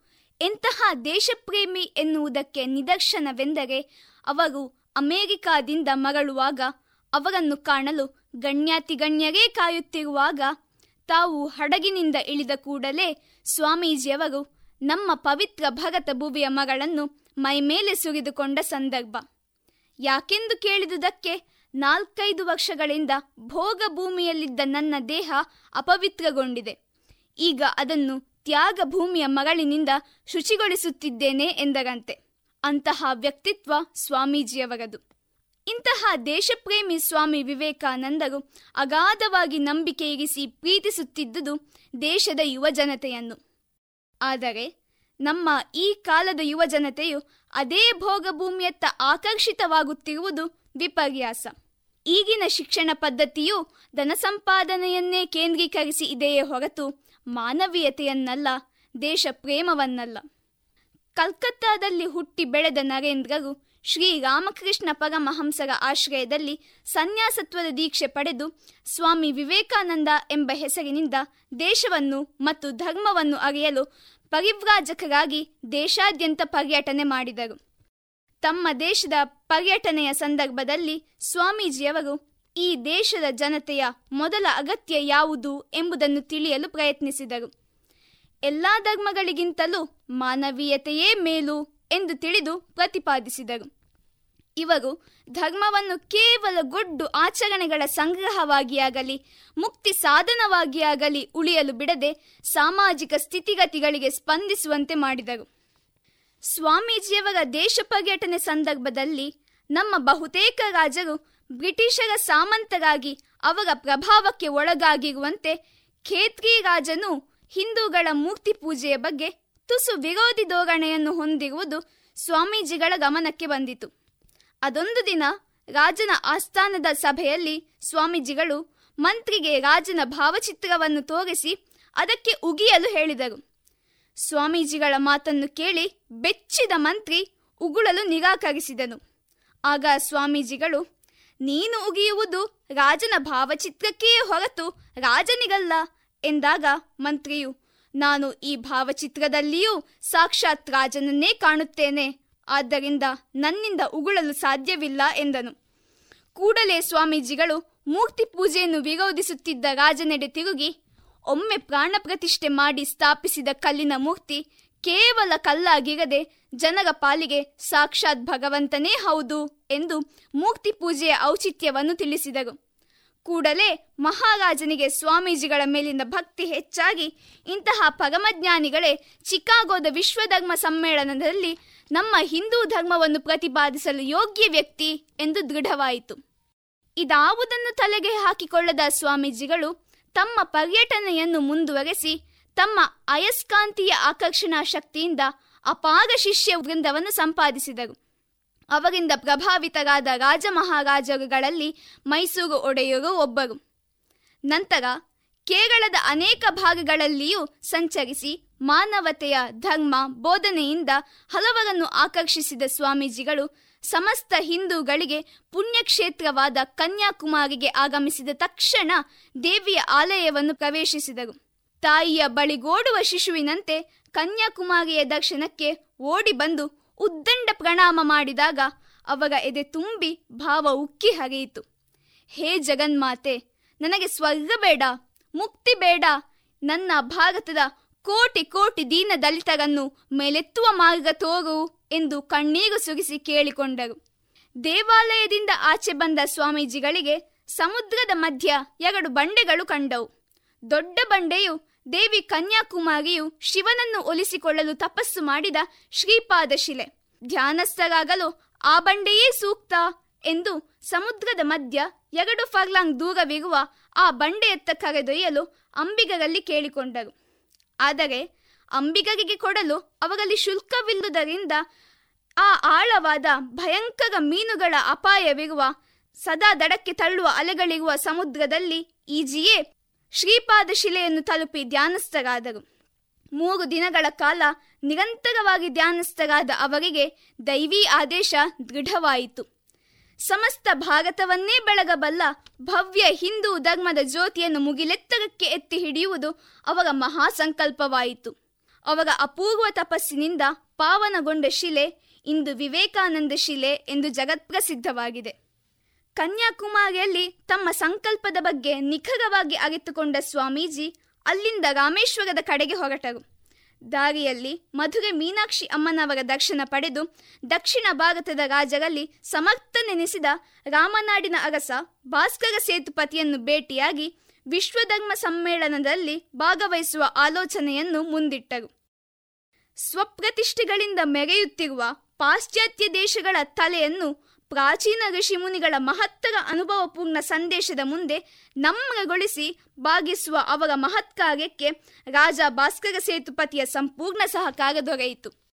ತಮ್ಮ ರಾಮೇಶ್ವರ ಯಾತ್ರೆ ಮುಗಿಸಿ ಅಮೆರಿಕಕ್ಕೆ ಹೋಗುವ ನಿರ್ಧಾರದ ಬಗ್ಗೆ ತಿಳಿಸಿದ ಸ್ವಾಮೀಜಿ ಕಾಲ್ನಡಿಗೆಯಲ್ಲಿ ರಾಮೇಶ್ವರವನ್ನು ತಲುಪಿದರು. ರಾಮೇಶ್ವರ ಯಾತ್ರೆಯೊಂದಿಗೆ ಸ್ವಾಮೀಜಿಯ ಪರಿವ್ರಾಜಕ ಜೀವನದ ಒಂದು ಬಹುಮುಖ್ಯ ಹಂತ ಪೂರ್ಣಗೊಂಡಿತು. ಭಾರತ ದರ್ಶನದ ಅವಧಿಯಲ್ಲಿ ಅವರು ಬದರೀನಾಥವೇ ಮೊದಲಾದ ಕೆಲವೊಂದು ಕ್ಷೇತ್ರಗಳನ್ನು ಸಂದರ್ಶಿಸಲು ಶಕ್ತಿ ಮೀರಿ ಪ್ರಯತ್ನಿಸಿದರೂ ಕೈಗೂಡಿರಲಿಲ್ಲ. ಆದರೆ ಯಾವ ಯಾವ ಕ್ಷೇತ್ರಗಳನ್ನು ಅವರು ಸಂದರ್ಶಿಸಲು ಸಾಧ್ಯವಾಗಲಿಲ್ಲವೋ ಅವುಗಳನ್ನು ಮಾನಸಿಕವಾಗಿ, ಆಧ್ಯಾತ್ಮಿಕವಾಗಿ ಸಂದರ್ಶಿಸಿಯಾಗಿತ್ತು. ಎಲ್ಲಕ್ಕಿಂತ ಹೆಚ್ಚಾಗಿ ಅವರು ತಮ್ಮ ದೇಶ ಪರ್ಯಟನೆಯ ಸಂದರ್ಭದಲ್ಲಿ ತಮ್ಮ ಜೀವನೋದ್ದೇಶ ಕಂಡುಕೊಳ್ಳುವುದರಲ್ಲಿ ಹಾಗೂ ಅದನ್ನು ಸಾಧಿಸಲು ಬೇಕಾದ ಪೂರ್ವ ತಯಾರಿಯನ್ನು ಮಾಡಿಕೊಂಡು ಕಂಕಣಬದ್ಧರಾಗಿ ನಿಲ್ಲುವಲ್ಲಿ ಯಶಸ್ವಿಯಾದರು. ನಾನು ಸದಾನಂದ್ ಆರ್ ಟಿ ಪ್ರಥಮ ಪಿಯುಸಿ ವಿವೇಕಾನಂದ ಕಾಲೇಜು, ಪುತ್ತೂರು. ಸಾಧ್ಯವೇ ಇಲ್ಲ ಎಂದುಕೊಂಡರೆ ಏನನ್ನೂ ಸಾಧಿಸಲಾಗದು. ಪ್ರಯತ್ನಿಸುವುದರಿಂದ ನಷ್ಟವೇನಿದೆ? ಗೆದ್ದರೆ ಸಂತೋಷ ಸೋತರೆ ಅನುಭವ. ಎನ್ನ, ಸ್ವಾಮಿ ವಿವೇಕಾನಂದರನ್ನು ಮಣದಾಳದಲ್ಲಿ ನೆನೆಯುತ್ತಾ ಸ್ವಾಮಿ ವಿವೇಕಾನಂದರ ವಿಶ್ವ ಪರ್ಯಟನೆಯ ಬಗ್ಗೆ ಮಾತನಾಡಲು ಇಚ್ಛಿಸುತ್ತೇನೆ. ಕನ್ಯಾಕುಮಾರಿಯಿಂದ ಹೊರಟ ಸ್ವಾಮೀಜಿಯವರು ರಾಮನಾಡಿನ ಮಾರ್ಗವಾಗಿ ಪಾಂಡಿಚೇರಿ ತಲುಪಿ ಅಲ್ಲಿಂದ ಮದರಾಸಿಗೆ ಬಂದರು. ಅಮೆರಿಕಾದ ಶಿಕಾಗೋದಲ್ಲಿ ನಡೆಯಲಿದ್ದ ವಿಶ್ವಧರ್ಮ ಸಮ್ಮೇಳನದಲ್ಲಿ ಭಾಗವಹಿಸಿ ಪಾಶ್ಚಾತ್ಯರಿಗೆ ಭಾರತೀಯ ಸಂಸ್ಕೃತಿಯ ಪರಿಚಯ ನೀಡುವುದರೊಂದಿಗೆ ಹಿಂದೂ ಧರ್ಮದ ಪ್ರಚಾರ ನಡೆಸುವ ನಿರ್ಧಾರ ಮಾಡಿದರು. ಸ್ವಾಮೀಜಿಯ ನಿರ್ಧಾರ ತಿಳಿದ ಅವರ ಶಿಷ್ಯರು ಅತ್ಯುತ್ಸಾಹದಿಂದ ಅವರ ಟಿಕೆಟ್ಗೆ ಬೇಕಾದ ಹಣವನ್ನು ಸಂಗ್ರಹ ಮಾಡಲು ಆರಂಭಿಸಿದರು. ಸ್ವಾಮೀಜಿಯವರನ್ನು ಅವರ ಆಪ್ತರಾಗಿದ್ದ ಖೇತ್ರಿ ಮಹಾರಾಜರು ತಮ್ಮಲ್ಲಿಗೆ ಕರೆಸಿಕೊಂಡು ಕೆನಡಾ ಮಾರ್ಗವಾಗಿ ಅಮೆರಿಕಕ್ಕೆ ಹೋಗಲು ಒಂದು ಪ್ರಥಮ ದರ್ಜೆಯ ಟಿಕೆಟನ್ನು ಜೊತೆಗೆ ಪ್ರಯಾಣಕ್ಕೆ ಬೇಕಾಗಲು ಸಕಲ ಸರಂಜಾಮುಗಳನ್ನು ಒದಗಿಸಿದರು. ಖೇತ್ರಿ ರಾಜರ ಸಲಹೆಯಂತೆ ವಿವೇಕಾನಂದ ಎಂಬ ಹೆಸರನ್ನು ಧಾರಣೆ ಮಾಡಿ ಸಾವಿರದ ಎಂಟುನೂರ ತೊಂಬತ್ಮೂರರ ಮೇ ಮೂವತ್ತೊಂದರಂದು ಮುಂಬೈಯಿಂದ ವಿದೇಶದತ್ತ ಪ್ರಯಾಣಿಸಿದರು. ಮುಂದೆ ಆ ಹೆಸರು ಅವರಿಗೆ ಶಾಶ್ವತವಾಗುಳಿಯಿತು. ವಿದೇಶದತ್ತ ಹಡಗಿನಲ್ಲಿ ಹೊರಟ ಸ್ವಾಮೀಜಿಯವರು ಶ್ರೀಲಂಕಾ, ಹಾಂಗ್ಕಾಂಗ್, ಚೈನಾ, ಜಪಾನ್ ಮತ್ತಿತರ ದೇಶಗಳ ಮೂಲಕ ಜಲಮಾರ್ಗವಾಗಿ ಪಯಣಿಸಿ ಕೊನೆಗೆ ಕೆನಡಾದ ವ್ಯಾಂಕ್ಯೂವರ್ ಅನ್ನು ತಲುಪಿದರು. ಅಲ್ಲಿಂದ ಸ್ವಾಮೀಜಿ ರೈಲಿನಲ್ಲಿ ಸಾವಿರದ ಎಂಟುನೂರ ತೊಂಬತ್ಮೂರರ ಜುಲೈ ಮಧ್ಯಭಾಗದಲ್ಲಿ ಶಿಕಾಗೋ ತಲುಪಿದರು. ಶಿಕಾಗೋದ ಜಾಗತಿಕ ವಸ್ತು ಪ್ರದರ್ಶನದ ಅಂಗವಾಗಿ ಸರ್ವಧರ್ಮ ಸಮ್ಮೇಳನವು ಸೆಪ್ಟೆಂಬರ್ನಲ್ಲಿ ನಡೆಯಲಿದ್ದು, ಸ್ವಾಮೀಜಿ ಅದಕ್ಕಾಗಿ ಇನ್ನೂ ಎರಡು ತಿಂಗಳು ಕಾಯಬೇಕಿತ್ತು. ನಾನಾ ಪ್ರಕಾರದ ಮೋಸ ಸುಲುಗೆಗಳಿಗೆ ಸಿಲುಕಿ ಅವರ ಕೈಯಲ್ಲಿನ ಹಣ ಬಹುಬೇಗನೆ ಕರಗುತ್ತಿತ್ತು. ಶಿಕಾಗೋಗಿಂತ ಚಿಕ್ಕ ಊರಾದ ಪೋಸ್ಟ್ನಲ್ಲಿ ಜೀವನ ನಿಭಾವಣೆ ಸುಲಭವೆಂದು ತಿಳಿದ ಸ್ವಾಮೀಜಿ ಆ ಕಡೆಗೆ ರೈಲು ಹತ್ತಿ ಹೊರಟರು. ಶಿಕಾಗೋ ವಸ್ತು ಪ್ರದರ್ಶನದ ಮಾಹಿತಿ ಕೇಂದ್ರದಲ್ಲಿ ಸ್ವಾಮೀಜಿ ತಾವು ಸಂಗ್ರಹಿಸಿದ ಮಾಹಿತಿಯ ಬಗ್ಗೆ ರೈಲು ಪ್ರಯಾಣದಲ್ಲಿ ಚಿಂತಿಸುತ್ತಾ ಸಾಗಿದ್ದರು. ಕೈಯಲ್ಲಿದ್ದ ಹಣ ಕರಗುತ್ತಿತ್ತು. ಸಮ್ಮೇಳನದ ನಿಯಮವೆಂಬಂತೆ ಸ್ವಾಮೀಜಿಯವರ ಬಳಿ ಅವರು ಯಾವ ಧರ್ಮವನ್ನು ಪ್ರತಿನಿಧಿಸುವರೆಂಬ ಬಗ್ಗೆ ಸೂಕ್ತ ಪರಿಚಯ ಪತ್ರವಿರಲಿಲ್ಲ. ಅಲ್ಲದೆ ಅಂತಹ ಪರಿಚಯ ನೀಡಿ ತಮ್ಮನ್ನು ದಾಖಲಾತಿ ಮಾಡಿಕೊಳ್ಳುವ ಸಮಯವೂ ಮೀರಿ ಹೋಗಿತ್ತು. ಆದರೂ ಸ್ವಾಮೀಜಿ ದೃಢತೆಯನ್ನು ಬಿಡಲಿಲ್ಲ. ಗುರುಗಳ ಸಂಕಲ್ಪದಂತೆ ಹೊರಟಾಗಿದೆ. ಮುಂದೆ ಅದೇ ಸಂಕಲ್ಪವೇ ದಾರಿ ತೋರುವುದು ಎಂದು ದೃಢಚಿತ್ತದಿಂದ ಗಂಭೀರ ಮುಖಮುದ್ರೆಯಲ್ಲಿ ಕುಳಿತು ಪ್ರಯಾಣ ಮುಂದುವರಿಸಿದ್ದರು. ಅದೇ ರೈಲಿನಲ್ಲಿ ಪ್ರಯಾಣಿಸುತ್ತಿದ್ದ ಮಿಸ್ ಸ್ಯಾಂಡ್ಬಾನ್ ಎಂಬ ಮಹಿಳೆ ಸ್ವಾಮೀಜಿಯವರನ್ನು ಗಂಭೀರ ಮುಖಭಾವ, ಸೊಗಸಾದ ಸಂಭಾಷಣೆ ಹಾಗೂ ವಿದ್ವತ್ತಿಗೆ ಮಾರು ಹೋಗಿ ಅವರನ್ನು ತನ್ನ ಮನೆಗೆ ಆಹ್ವಾನಿಸಿದ್ದಲ್ಲದೆ ಹಾರ್ಡ್ವರ್ ವಿಶ್ವವಿದ್ಯಾನಿಲಯದ ಪ್ರೊಫೆಸರ್ ಜೆ ಎಚ್ ರೈಟ್ ಎಂಬ ಗಣ ವಿದ್ವಾಂಸರಿಗೆ ಪರಿಚಯ ಮಾಡಿಕೊಟ್ಟಳು. ಸ್ವಾಮೀಜಿಯವರೊಂದಿಗೆ ಕೆಲ ಹೊತ್ತು ವಿಚಾರ ವಿನಿಮಯ ಮಾಡಿದ ಆ ಪ್ರೊಫೆಸರ್ ಕೂಡ ಅವರ ಪಾಂಡಿತ್ಯಕ್ಕೆ ಬೆರಗಾದರು. ಧರ್ಮ ಸಮ್ಮೇಳನದಲ್ಲಿ ಹಿಂದೂ ಧರ್ಮವನ್ನು ತಾವು ಪ್ರತಿನಿಧಿಸಬೇಕೆಂದು ಬಂದಿದ್ದರೂ ಅದಕ್ಕೆ ಬೇಕಾದ ಅಧಿಕೃತ ಪತ್ರ ತಮ್ಮಲ್ಲಿರಲ್ಲವೆಂದು ಆ ಪ್ರೊಫೆಸರರ ಬಳಿ ಸ್ವಾಮೀಜಿ ಹೇಳಿದಾಗ, ಅವರು, ನಿಮ್ಮನ್ನು ಅರ್ಹತಾ ಪತ್ರಕ್ಕಾಗಿ ಕೇಳುವುದೆಂದರೆ ಸೂರ್ಯನ ಹತ್ತಿರ ಹೋಗಿ ಲೋಕವನ್ನು ಬೆಳಗುವುದಕ್ಕೆ ಅವನಿಗೆ ಇರುವ ಅಧಿಕಾರವನ್ನು ಪ್ರಶ್ನಿಸಿದಂತೆ ಎಂಬ ಪ್ರತಿಕ್ರಿಯಿಸಿದರು. ಮಾತ್ರವಲ್ಲ, ಸಮ್ಮೇಳನ ಸಮಿತಿಯ ಅಧ್ಯಕ್ಷರಿಗೆ ಅವರು ನೀಡಿದ ಪರಿಚಯ ಪತ್ರದಲ್ಲಿ ಈ ವ್ಯಕ್ತಿ ವಿದ್ವಾಂಸರಾದ ನಮ್ಮ ಎಲ್ಲ ಪ್ರೊಫೆಸರುಗಳ ಒಟ್ಟು ಜ್ಞಾನ ರಾಶಿಗಿಂತ ಹೆಚ್ಚು ಅರಿವು ಉಳ್ಳವರು ಎಂದು ಬರೆದಿದ್ದರು. ಗುರುವಿನ ಸಂಕಲ್ಪ ಭಗವಂತನ ಜೊತೆಗಿದ್ದಾನೆ.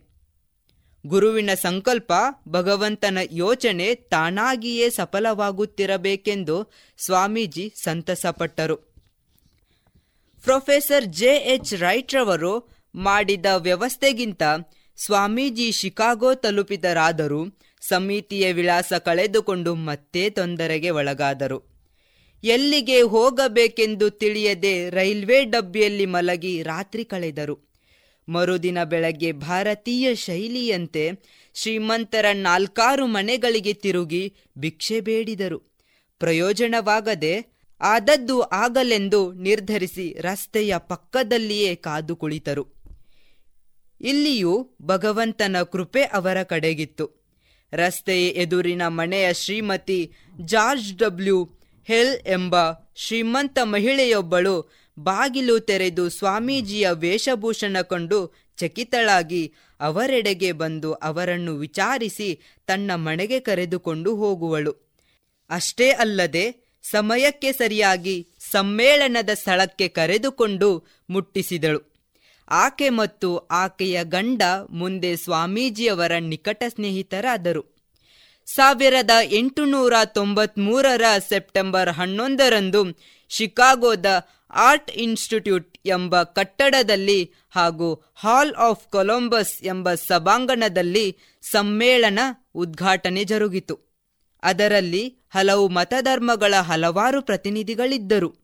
ಭಾರತದಿಂದ ಮಜುಂದಾರ್ ಮತ್ತು ನಗರ್ಕರ್ ರವರು ಬ್ರಹ್ಮ ಸಮಾಜವನ್ನು, ಧರ್ಮಪಾಲರವರು, ಶ್ರೀಲಂಕೆಯ ಬೌದ್ಧರನ್ನು, ಚಕ್ರವರ್ತಿ ಹಾಗೂ ಎನಿಬೆಸೆಂಟ್ ರವರನ್ನು ಥಿಯೋಸಫಿಕಲ್ ಸೊಸೈಟಿಯನ್ನು ಪ್ರತಿನಿಧಿಸಲು ಬಂದಿದ್ದರು.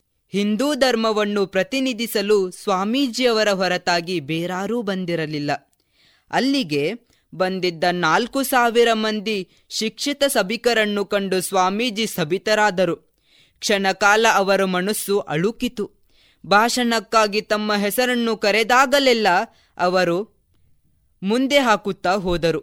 ಕೊನೆಗೊಮ್ಮೆ ವ್ಯವಸ್ಥಾಪಕರು ಸ್ವಾಮೀಜಿಯವರನ್ನು ಕೇಳದೆಯೇ ಅವರು ಮಾತನಾಡುತ್ತಾರೆಂದು ಘೋಷಿಸಿದರು. ಈಗ ನಿಜವಾದ ಅಗ್ನಿ ಪರೀಕ್ಷೆ ಕಾದಿತ್ತು. ಸ್ವಾಮೀಜಿ ಎದ್ದು ನಿಂತು ಸಭಿಕರೆಡೆಗೆ ದೃಷ್ಟಿ ಹಾಯಿಸಿ ಮನಸ್ಸಿನಲ್ಲಿ ದೇವಿ ಸರಸ್ವತಿಯನ್ನು ಹಾಗೂ ಗುರುಗಳನ್ನು ನೆನೆದುಕೊಂಡು ಅಮೇರಿಕಾದ ಸೋದರಿಯರೇ ಮತ್ತು ಸೋದರರೇ ಎಂಬ ಸ್ನೇಹಪರ ಸಂಬೋಧನೆಯೊಂದಿಗೆ ಭಾಷಣ ಆರಂಭಿಸಿದರು. ಅವರ ಈ ಆತ್ಮೀಯ ಸಂಬೋಧನೆಯಿಂದ ಸಭಿಕರನ್ನು ಸಂತೋಷದ ಹುಚ್ಚು ಆವರಿಸಿತು. ಎಲ್ಲರೂ ಕಿವಿಗಡಗಿಚ್ಚುವಂತೆ ದೀರ್ಘ ಕರತನಾಡಕ್ಕೆ ತೊಡಗಿದರು. ಕೆಲವರು ಎದ್ದು ನಿಂತು ಜಯಘೋಷ ಮಾಡಿದರು. ಕೆಲವು ಎರಡು ನಿಮಿಷಗಳವರೆಗೂ ಈ ಸಮೂಹ ಸನ್ನಿ ಮುಂದುವರೆದಿತ್ತು. ಸ್ವಾಮೀಜಿ ಸಭಿಕರನ್ನು ಕುರಿತು ಪುಟ್ಟ ಭಾಷಣ ಮಾಡಿದರು.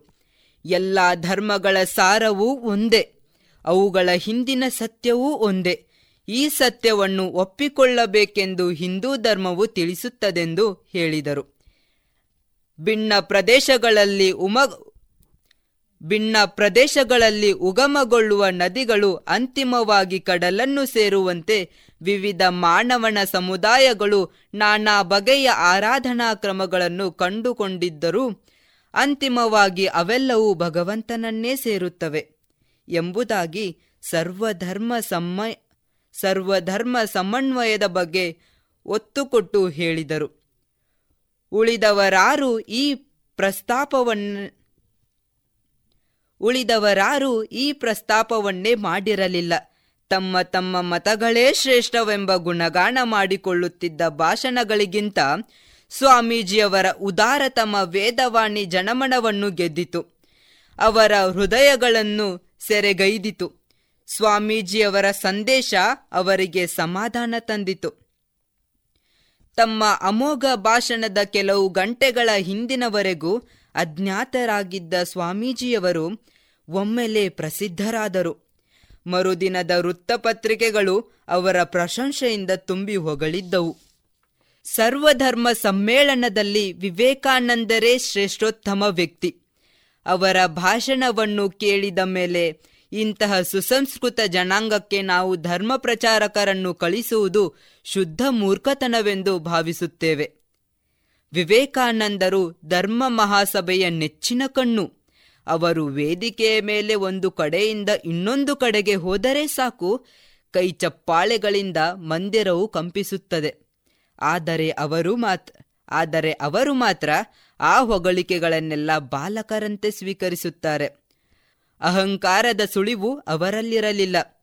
ಧರ್ಮಸಭೆಯಲ್ಲಿ ಜನರನ್ನು ಹಿಂದಿಡುವುದಕ್ಕೆ ಅವರನ್ನು ಕಟ್ಟಡೆಯ ಭಾಷಣಕಾರರನ್ನಾಗಿ ಮಾಡುತ್ತಾರೆ. ಅವರ ಹದಿನೈದು ನಿಮಿಷಗಳ ಭಾಷಣ ಕೇಳಲು ಉಳಿದವರು ಎರಡು ಮೂರು ಗಂಟೆಗಳ ನಿರಸ ಭಾಷಣವನ್ನು ಜನರು ತಾಳ್ಮೆಯಿಂದ ಕೇಳುತ್ತಾ ಕುಳಿತಿರುತ್ತಾರೆ. ಅವರ ಹದಿನೈದು ನಿಮಿಷಗಳ ಭಾಷಣ ಕೇಳಲು ಉಳಿದವರ ಎರಡು ಮೂರು ಗಂಟೆಗಳ ನೀರಸ ಭಾಷಣವನ್ನು ಜನರು ತಾಳ್ಮೆಯಿಂದ ಕೇಳುತ್ತಾ ಕುಳಿತಿರುತ್ತಾರೆ.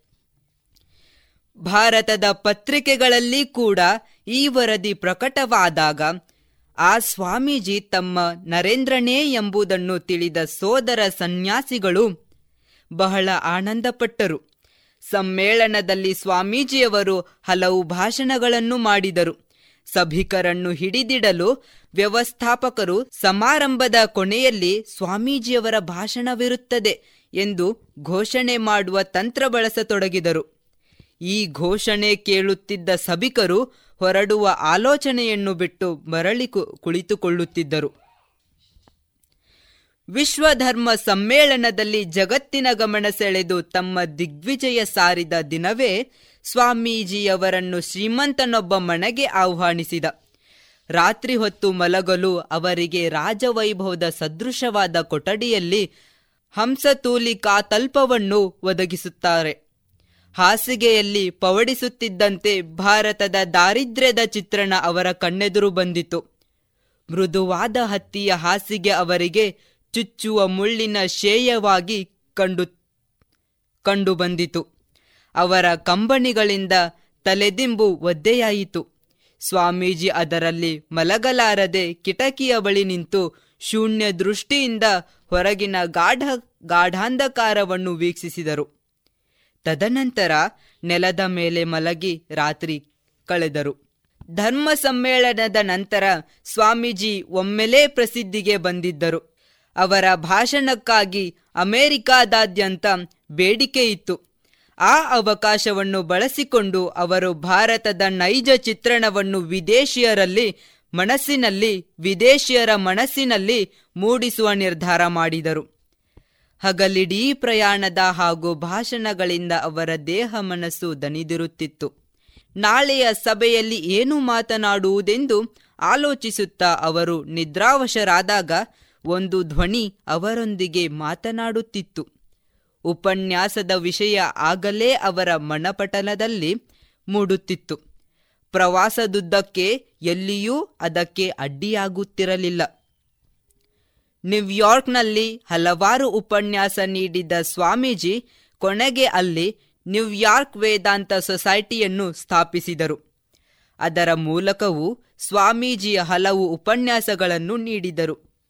ನ್ಯೂಯಾರ್ಕ್ನಿಂದ ಸಹಸ್ರ ದ್ವೀಪೋದ್ಯಾನವೆಂಬ ಕರೆಯಲಾಗುವ ದ್ವೀಪದತ್ತ ಸ್ವಾಮೀಜಿ ಪಯಣಿಸಿ ಅಲ್ಲಿ ಏಳು ವಾರಗಳಿದ್ದರು. ಸುಂದರ ತಾಣವಾದ ಅಲ್ಲಿ ಅವರು ವೇದಾಂತ ಹಾಗೂ ಹಿಂದೂ ಧರ್ಮದ ಬಗ್ಗೆ ಉಪನ್ಯಾಸ ನೀಡುತ್ತಿದ್ದರು. ಅವರು ಅಲ್ಲಿ ತಂಗಿದ್ದಾಗ ಕೆಲವೊಮ್ಮೆ ಹಾಸ್ಯ ಸನ್ನಿವೇಶಗಳನ್ನು ಸೃಷ್ಟಿಸಿ ಎಲ್ಲರನ್ನೂ ಖುಷಿಪಡಿಸುತ್ತಿದ್ದರು. ಕೆಲವೊಮ್ಮೆ ತಾವೇ ಕೈಯಾರೆ ಅಡುಗೆ ಮಾಡಿ ಶಿಷ್ಯರಿಗೆ ಉಣಬಡಿಸುತ್ತಿದ್ದರು. ಈ ದ್ವೀಪದಲ್ಲಿ ಅವರು ಮಾಡಿದ ಉಪನ್ಯಾಸಗಳನ್ನು ಸ್ಫೂರ್ತಿವಾಣಿ ಎಂಬ ಪುಸ್ತಕದ ಮೂಲಕ ಪ್ರಕಟಿಸಲಾಯಿತು. ಅಲ್ಲಿದ್ದ ಅಲ್ಲಿದ್ದಾಗಲೇ ಸ್ವಾಮೀಜಿ ಸಂನ್ಯಾಸಗೀತೆ ಎಂಬ ಕವನವನ್ನು ಕೂಡ ಬರೆದಿದ್ದರು. ಅಮೆರಿಕದ ಹಲವೆಡೆಗಳಲ್ಲಿ ಎರಡು ವರ್ಷಗಳ ಪರ್ಯಂತ ಪ್ರವಾಸ ಉಪನ್ಯಾಸಗಳನ್ನು ನಡೆಸಿದ ಸ್ವಾಮೀಜಿಯವರು ಸಾವಿರದ ಎಂಟುನೂರ ತೊಂಬತ್ತೈದರ ಸೆಪ್ಟೆಂಬರ್ನಲ್ಲಿ ಇಂಗ್ಲೆಂಡ್ ತಲುಪಿದರು. ಅಲ್ಲಿಯೂ ಅವರ ಉಪನ್ಯಾಸಗಳು ಜನಮಣವನ್ನು ಗೆಲ್ಲತೊಡಗಿದವು. ಈ ನಡುವೆ ಅಮೆರಿಕಕ್ಕೆ ಮತ್ತೊಮ್ಮೆ ಭೇಟಿ ನೀಡಿ ಬಂದ ಸ್ವಾಮೀಜಿ ಎರಡನೇ ಬಾರಿಗೆ ಇಂಗ್ಲೆಂಡ್ ಪ್ರವಾಸ ಕೈಗೊಂಡರು. ಇಂಗ್ಲೆಂಡಿನಲ್ಲಿ ಉಪನ್ಯಾಸ ನೀಡಲು ಹಲವು ಸ್ಥಳಗಳಿಗೆ ಹೋಗುತ್ತಿದ್ದ ಸ್ವಾಮೀಜಿ ಆಕ್ಸ್ಫರ್ಡ್ ವಿವಿಯಲ್ಲಿ ಪ್ರೊಫೆಸರ್ ಮ್ಯಾಕ್ಸ್ ಮೆಲ್ಲರ್ ಅವರನ್ನು ಭೇಟಿಯಾಗಿ ಮಾತುಕತೆ ನಡೆಸಿದರು. ಸ್ವಾಮೀಜಿ ಇಂಗ್ಲೆಂಡಿನಲ್ಲಿದ್ದಾಗಲೇ ಮಿಸ್ ಮಾರ್ಗರೆಟ್ ನೋಬಲ್ ಎಂಬಾಕೆ ಅವರ ಶ್ರೇಷ್ಠ ಅನುಯಾಯಿಯಾಗಿ ಮುಂದೆ ಸೋದರಿ ನಿವೇದಿತಾ ಎಂಬುದಾಗಿ ಖ್ಯಾತಿ ಪಡೆದರು. Swamiji Switzerland Paris Germany, Hamburg, Halen ಮೊದಲಾದ ಯುರೋಪಿನ ಹಲವು ಪ್ರದೇಶಗಳಲ್ಲಿ ಹಲವು ಪ್ರದೇಶಗಳಲ್ಲಿ ಪ್ರವಾಸಗೈದು ಮರಳಿ ಇಂಗ್ಲೆಂಡಿಗೆ ಬಂದರು. ಪಶ್ಚಿಮದ ದೇಶಗಳಲ್ಲಿ ನಾಲ್ಕು ವರ್ಷಗಳ ಕಾಲ ಬಿರುಗಾಳಿಯಂತೆ ಧರ್ಮ ಪ್ರಚಾರದ ಕಾರ್ಯ ನಡೆಸಿದ ಸ್ವಾಮೀಜಿ ಮರಳಿ ಭಾರತದ ಕಡೆಗೆ ಪಯಣಿಸುವ ತಯಾರಿ ನಡೆಸಿದರು. ಇಂಗ್ಲೆಂಡಿನಿಂದ ಭಾರತದ ಕಡೆಗೆ ಸ್ವಾಮೀಜಿ ಪ್ರಯಾಣ ನಡೆಸುವ ಮುನ್ನ ಆಂಗ್ಲ ಮಿತ್ರನೊಬ್ಬ ಪ್ರಶ್ನಿಸಿದ, ಸ್ವಾಮೀಜಿ, ಪಶ್ಚಿಮದ ಸುಖ ವೈಭವಗಳನ್ನು ಅನುಭವಿಸಿದ ನಿಮಗೆ ನಿಮ್ಮ ಮಾತೃಭೂಮಿ ಹೇಗೆ ಕಾಣಿಸುವುದು? ಎಂದು ಪ್ರಶ್ನಿಸಿದಾಗ ಸ್ವಾಮೀಜಿ ಉತ್ತರಿಸಿದರು ನಾನಿಲ್ಲಿಗೆ ಬರುವುದಕ್ಕೆ ಮುಂಚೆ ಭಾರತ ಭೂಮಿಯನ್ನು ಪ್ರೀತಿಸುತ್ತಿದ್ದೆ. ಈಗ ನನಗೆ ಆ ಪುಣ್ಯ ಭೂಮಿಯ ಕಣಕಣವೂ ಕೂಡ ಪವಿತ್ರವಾಗಿರುವುದು. ಅದೀಗ ನನ್ನ ಪಾಲಿಗೆ ಪವಿತ್ರ ಭೂಮಿ ಯಾತ್ರಾ ಸ್ಥಳ ತೀರ್ಥಕ್ಷೇತ್ರ.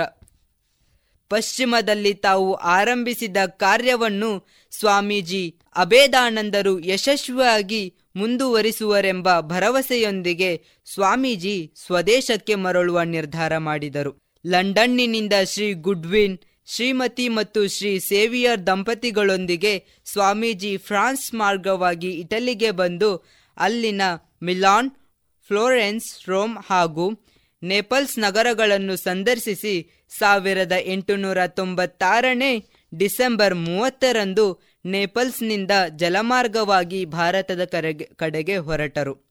ದೇಶ ಸುತ್ತಿ ನೋಡು, ಕೋಶ ಓದಿ ನೋಡು ಎಂಬ ಮಾತಿನಂತೆ ಸ್ವಾಮೀಜಿಯವರು ಹಲವಾರು ದೇಶಗಳನ್ನು ಸುತ್ತಿ ಅಸಂಖ್ಯಾತ ಕೋಶಗಳನ್ನು ಓದಿದರು.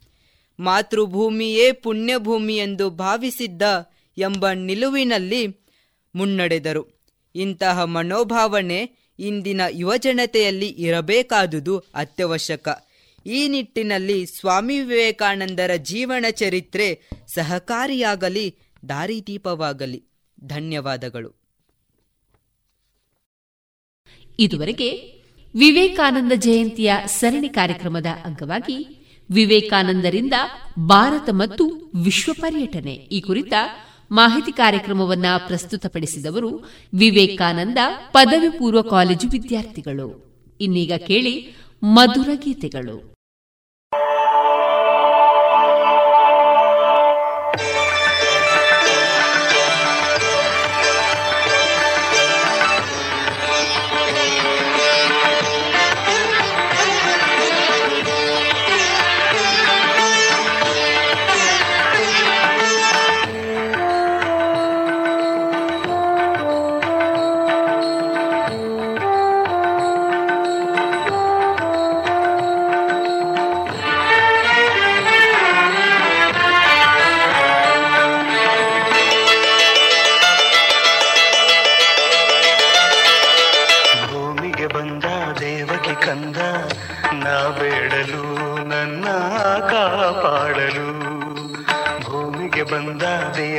ಚಂದ ನಾ ಬೇಡಲು, ನನ್ನ ಕಾಪಾಡಲು ಈ ಪಾದವು ಮೈಸೋಕಲು ಈ ಪಾದವು ಮೈಸೋಕಲು ನನ್ನಲ್ಲಿ ಎಂದ ಆನಂದವು, ನನ್ನಲ್ಲಿ ಎಂದ ಬಂದ ದೇವಕಿ ಕಂದ ನಾ ಬೇಡಲು ನನ್ನ ಕಾಪಾಡಲು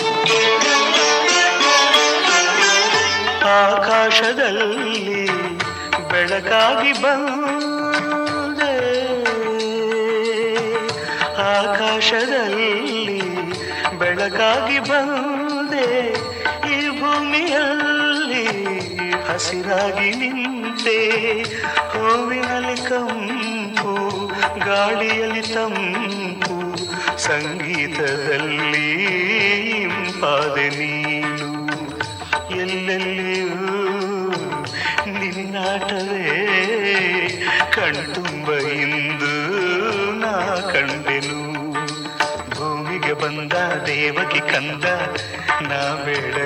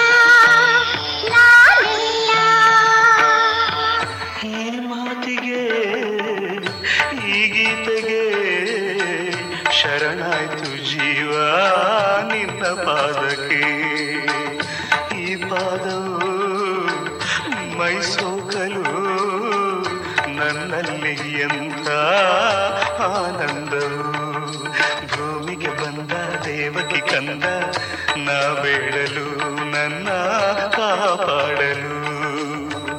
ನಾ ಬೇಡಲು ನನ್ನ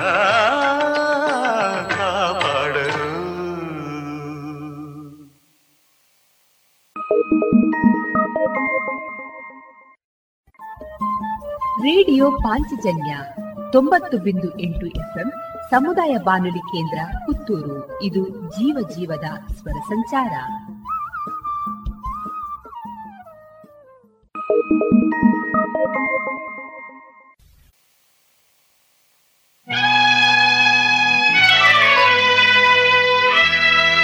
ಬಾರಿನಾ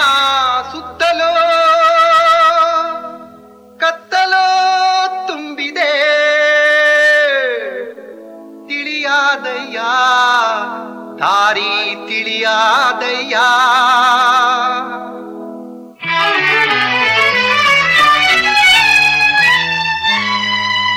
ಬಾಳಿನ ಸುತ್ತಲೂ ಕತ್ತಲು ತುಂಬಿದೆ.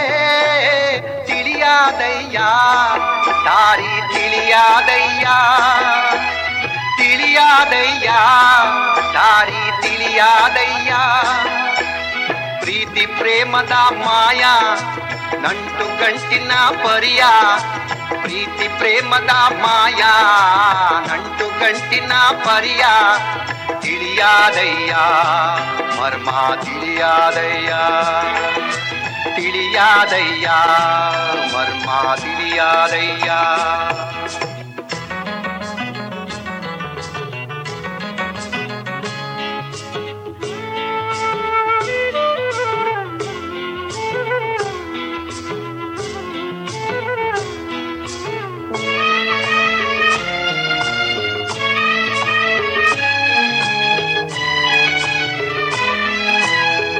ಆಸರೆ ಇಲ್ಲದ ಹಣತೆಯ ದೀಪವು. ಆಸರೆ ಇಲ್ಲದ ಹಣತೆಯ ದೀಪವು ಇರುಳಲ್ಲಿ ಮಿಣ ಮಿಣ ಉರಿಯುತ್ತಿದೆ. ಹೋರೆಂಬು ಬಿರುಗಾಳಿ ಎದೆಯನ್ನೇ ನಡುಗಿಸಿ. ಹೋರೆಂಬು ಬಿರುಗಾಳಿ ಎದೆಯನ್ನೇ ನಡುಗಿಸಿ ದೀಪದ ಕುಡಿಯನ್ನೇ ಗುರಿಯಿಟ್ಟಿದೆ. ರೆಕ್ಕೆಯ ಹುಳು ಒಂದು ತೆಕ್ಕೆ ಹಾಯುತ್ತಿದೆ. ರೆಕ್ಕೆಯ ಹುಳು ಒಂದು ತೆಕ್ಕೆ ಹಾಯುತ್ತಿದೆ ದೀಪವನ್ನುಂಗುವೆ ಎನ್ನುತ್ತಿದೆ. ಅನ್ಯರ ಪಾಲಿನ ಅನ್ಯರ ಪಾಲಿನ ಹೆಣ್ಣನ್ನು ತನ್ನಾಸೆ ಎನ್ನುವ ಹಂಬಲ ಹೊಂಚುತ್ತಿದೆ, ಎನ್ನುವ ಹಂಬಲ ಹೊಂಚುತ್ತಿದೆ. ಪ್ರೀತಿ ಪ್ರೇಮದ ಮಾಯಾ, ಗಂಟು ಗಂಟಿನ ಪರಿಯ ಪ್ರೀತಿ ಪ್ರೇಮದ ಮಾಯಾ ನಂಟು ಗಂಟಿನ ಪರಿಯ ತಿಳಿಯಾದಯ್ಯ ಮರ್ಮ ತಿಳಿಯಾದಯ್ಯ. ತಿಳಿಯಾದಯ್ಯ ಮರ್ಮ ತಿಳಿಯಾದಯ್ಯ.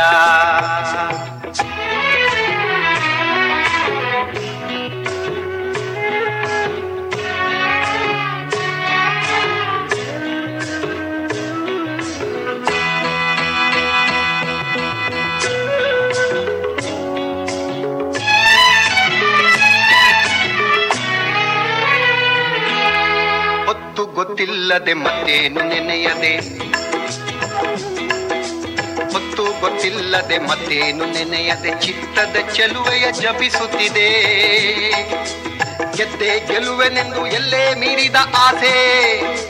ಗೆದ್ದೆ ಗೆಲುವೆನೆಂದು ಎಲ್ಲೇ ಮೀರಿದ ಆಸೆ ನಿದ್ದೆ ಇಲ್ಲದೆ ಚಿಮ್ಮುತ್ತಿದೆ. ದಿಕ್ಕೆಟ್ಟ ಹೆಣ್ಣಿನ ತಳಮಳ ಹೊಯ್ದಾಡಿ ದಿಕ್ಕೆಟ್ಟ ಹೆಣ್ಣಿನ ತಳಮಳ ಹೊಯ್ದಾಡಿ ದಿಕ್ಕು ದಿಕ್ಕಿಗೆ ಮಣಿಯುತ್ತಿದೆ. ಧರೆಯ ಮೇಲಿನ ಧರ್ಮ. ಧರೆಯ ಮೇಲಿನ ಧರ್ಮ ಆರಿ ಹೋಗದ ಹಾಗೆ ಕಾಪಾಡು ಕೃಷ್ಣ ಎನ್ನುತ್ತಿದೆ.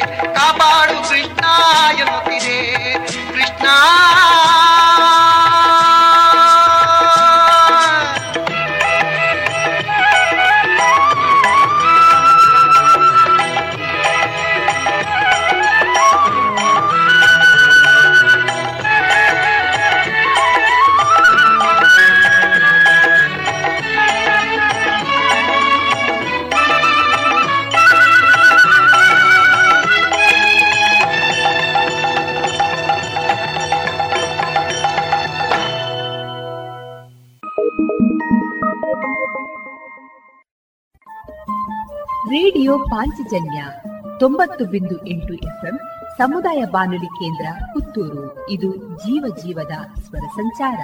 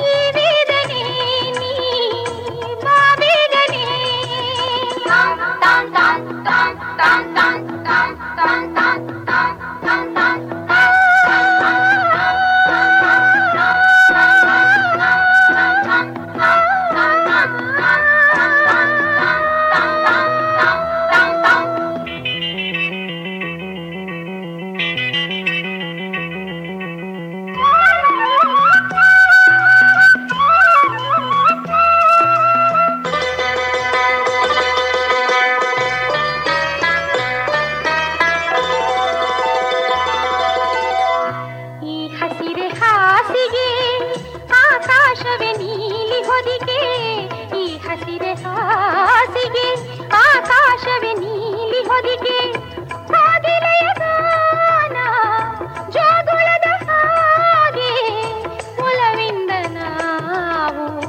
ಒಂದಾಗಿ ನೀ ಕಾಣುವಂಥ ಆ ಸ್ವರ್ಗ ಬೇರೆ.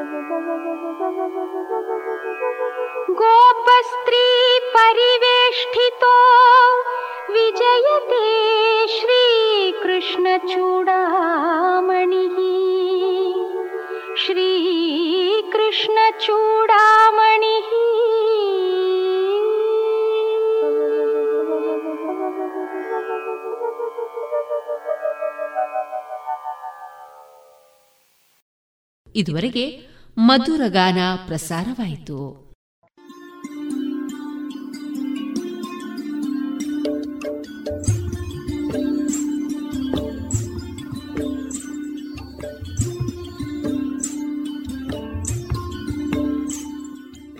ರೇಡಿಯೋ ಪಾಂಚಜನ್ಯ ಸಮುದಾಯ ಬಾನುಲಿ ಕೇಂದ್ರದಿಂದ ನಿಮ್ಮ ಕಾರ್ಯಕ್ರಮಗಳು ಪ್ರಸಾರವಾಗಬೇಕೇ?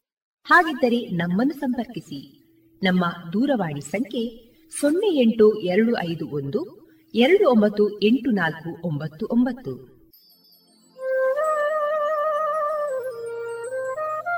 ಗಮನಿಸಿ ಕೇಳುವರೆ ನಮ್ಮ ಕಾರ್ಯಕ್ರಮಗಳನ್ನು ವೆಬ್ಸೈಟ್ ಮೂಲಕ ಕೂಡ ಆಲಿಸಬಹುದು. ನಮ್ಮ ವೆಬ್ಸೈಟ್ ವಿಳಾಸ W W W dot radio Panchajanya dot com. ಇಲ್ಲಿ ಆರ್ಕೈವ್ಸ್ನ ಭಾಗಕ್ಕೆ ಹೋಗಿ ಕ್ಲಿಕ್ ಮಾಡಿದರೆ ಹಳೆ ಕಾರ್ಯಕ್ರಮಗಳನ್ನು ಕೂಡ ಆಲಿಸಬಹುದು. ಜೊತೆಗೆ ನಮ್ಮ ಪ್ರಸಾರವನ್ನು ಆಪ್ ಮೂಲಕವೂ ಕೇಳಬಹುದು. ಪ್ಲೇಸ್ಟೋರ್ನಲ್ಲಿ ಪಾಂಚಜನ್ಯ ಸರ್ಚ್ ಮಾಡಿ ಡೌನ್ಲೋಡ್ ಮಾಡಿಕೊಂಡು ತಮ್ಮ ಮೊಬೈಲ್ಗಳಿಗೆ ಇನ್ಸ್ಟಾಲ್ ಮಾಡಿದರೆ ರೇಡಿಯೋ ಪ್ರಸಾರದ ಕಾರ್ಯಕ್ರಮವನ್ನು ನೀವು ಆಲಿಸಬಹುದು. ನಮ್ಮ ಪ್ರಸಾರದ ಬಗೆಗೆ ನಿಮ್ಮ ಅಭಿಪ್ರಾಯಗಳನ್ನು ಹಂಚಿಕೊಳ್ಳಲು ನಮ್ಮ ವಿಳಾಸ ರೇಡಿಯೋ ಪಾಂಚಜನ್ಯ ತೊಂಬತ್ತು ಬಿಂದು ಎಂಟು ಎಫ್ಎಂ ಸಮುದಾಯ ಬಾನುಲಿ ಕೇಂದ್ರ, ನೆಹರು ನಗರ, ಪುತ್ತೂರು.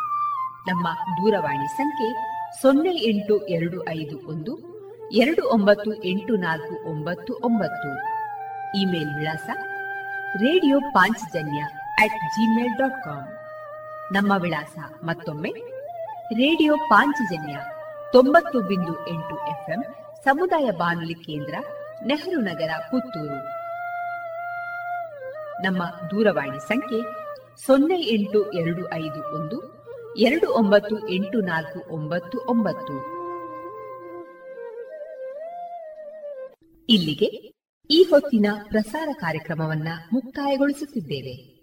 ಆತ್ಮೀಯ ಕೇಳುಗರಿಗೆಲ್ಲ ರೇಡಿಯೋ ಪಾಂಚಜನ್ಯದ ಬಳಗದ ಪರವಾಗಿ ನಾನು ತೇಜಸ್ವಿ ರಾಜೇಶ್ ಮಾಡುವ ಅನಂತ ವಂದನೆಗಳು.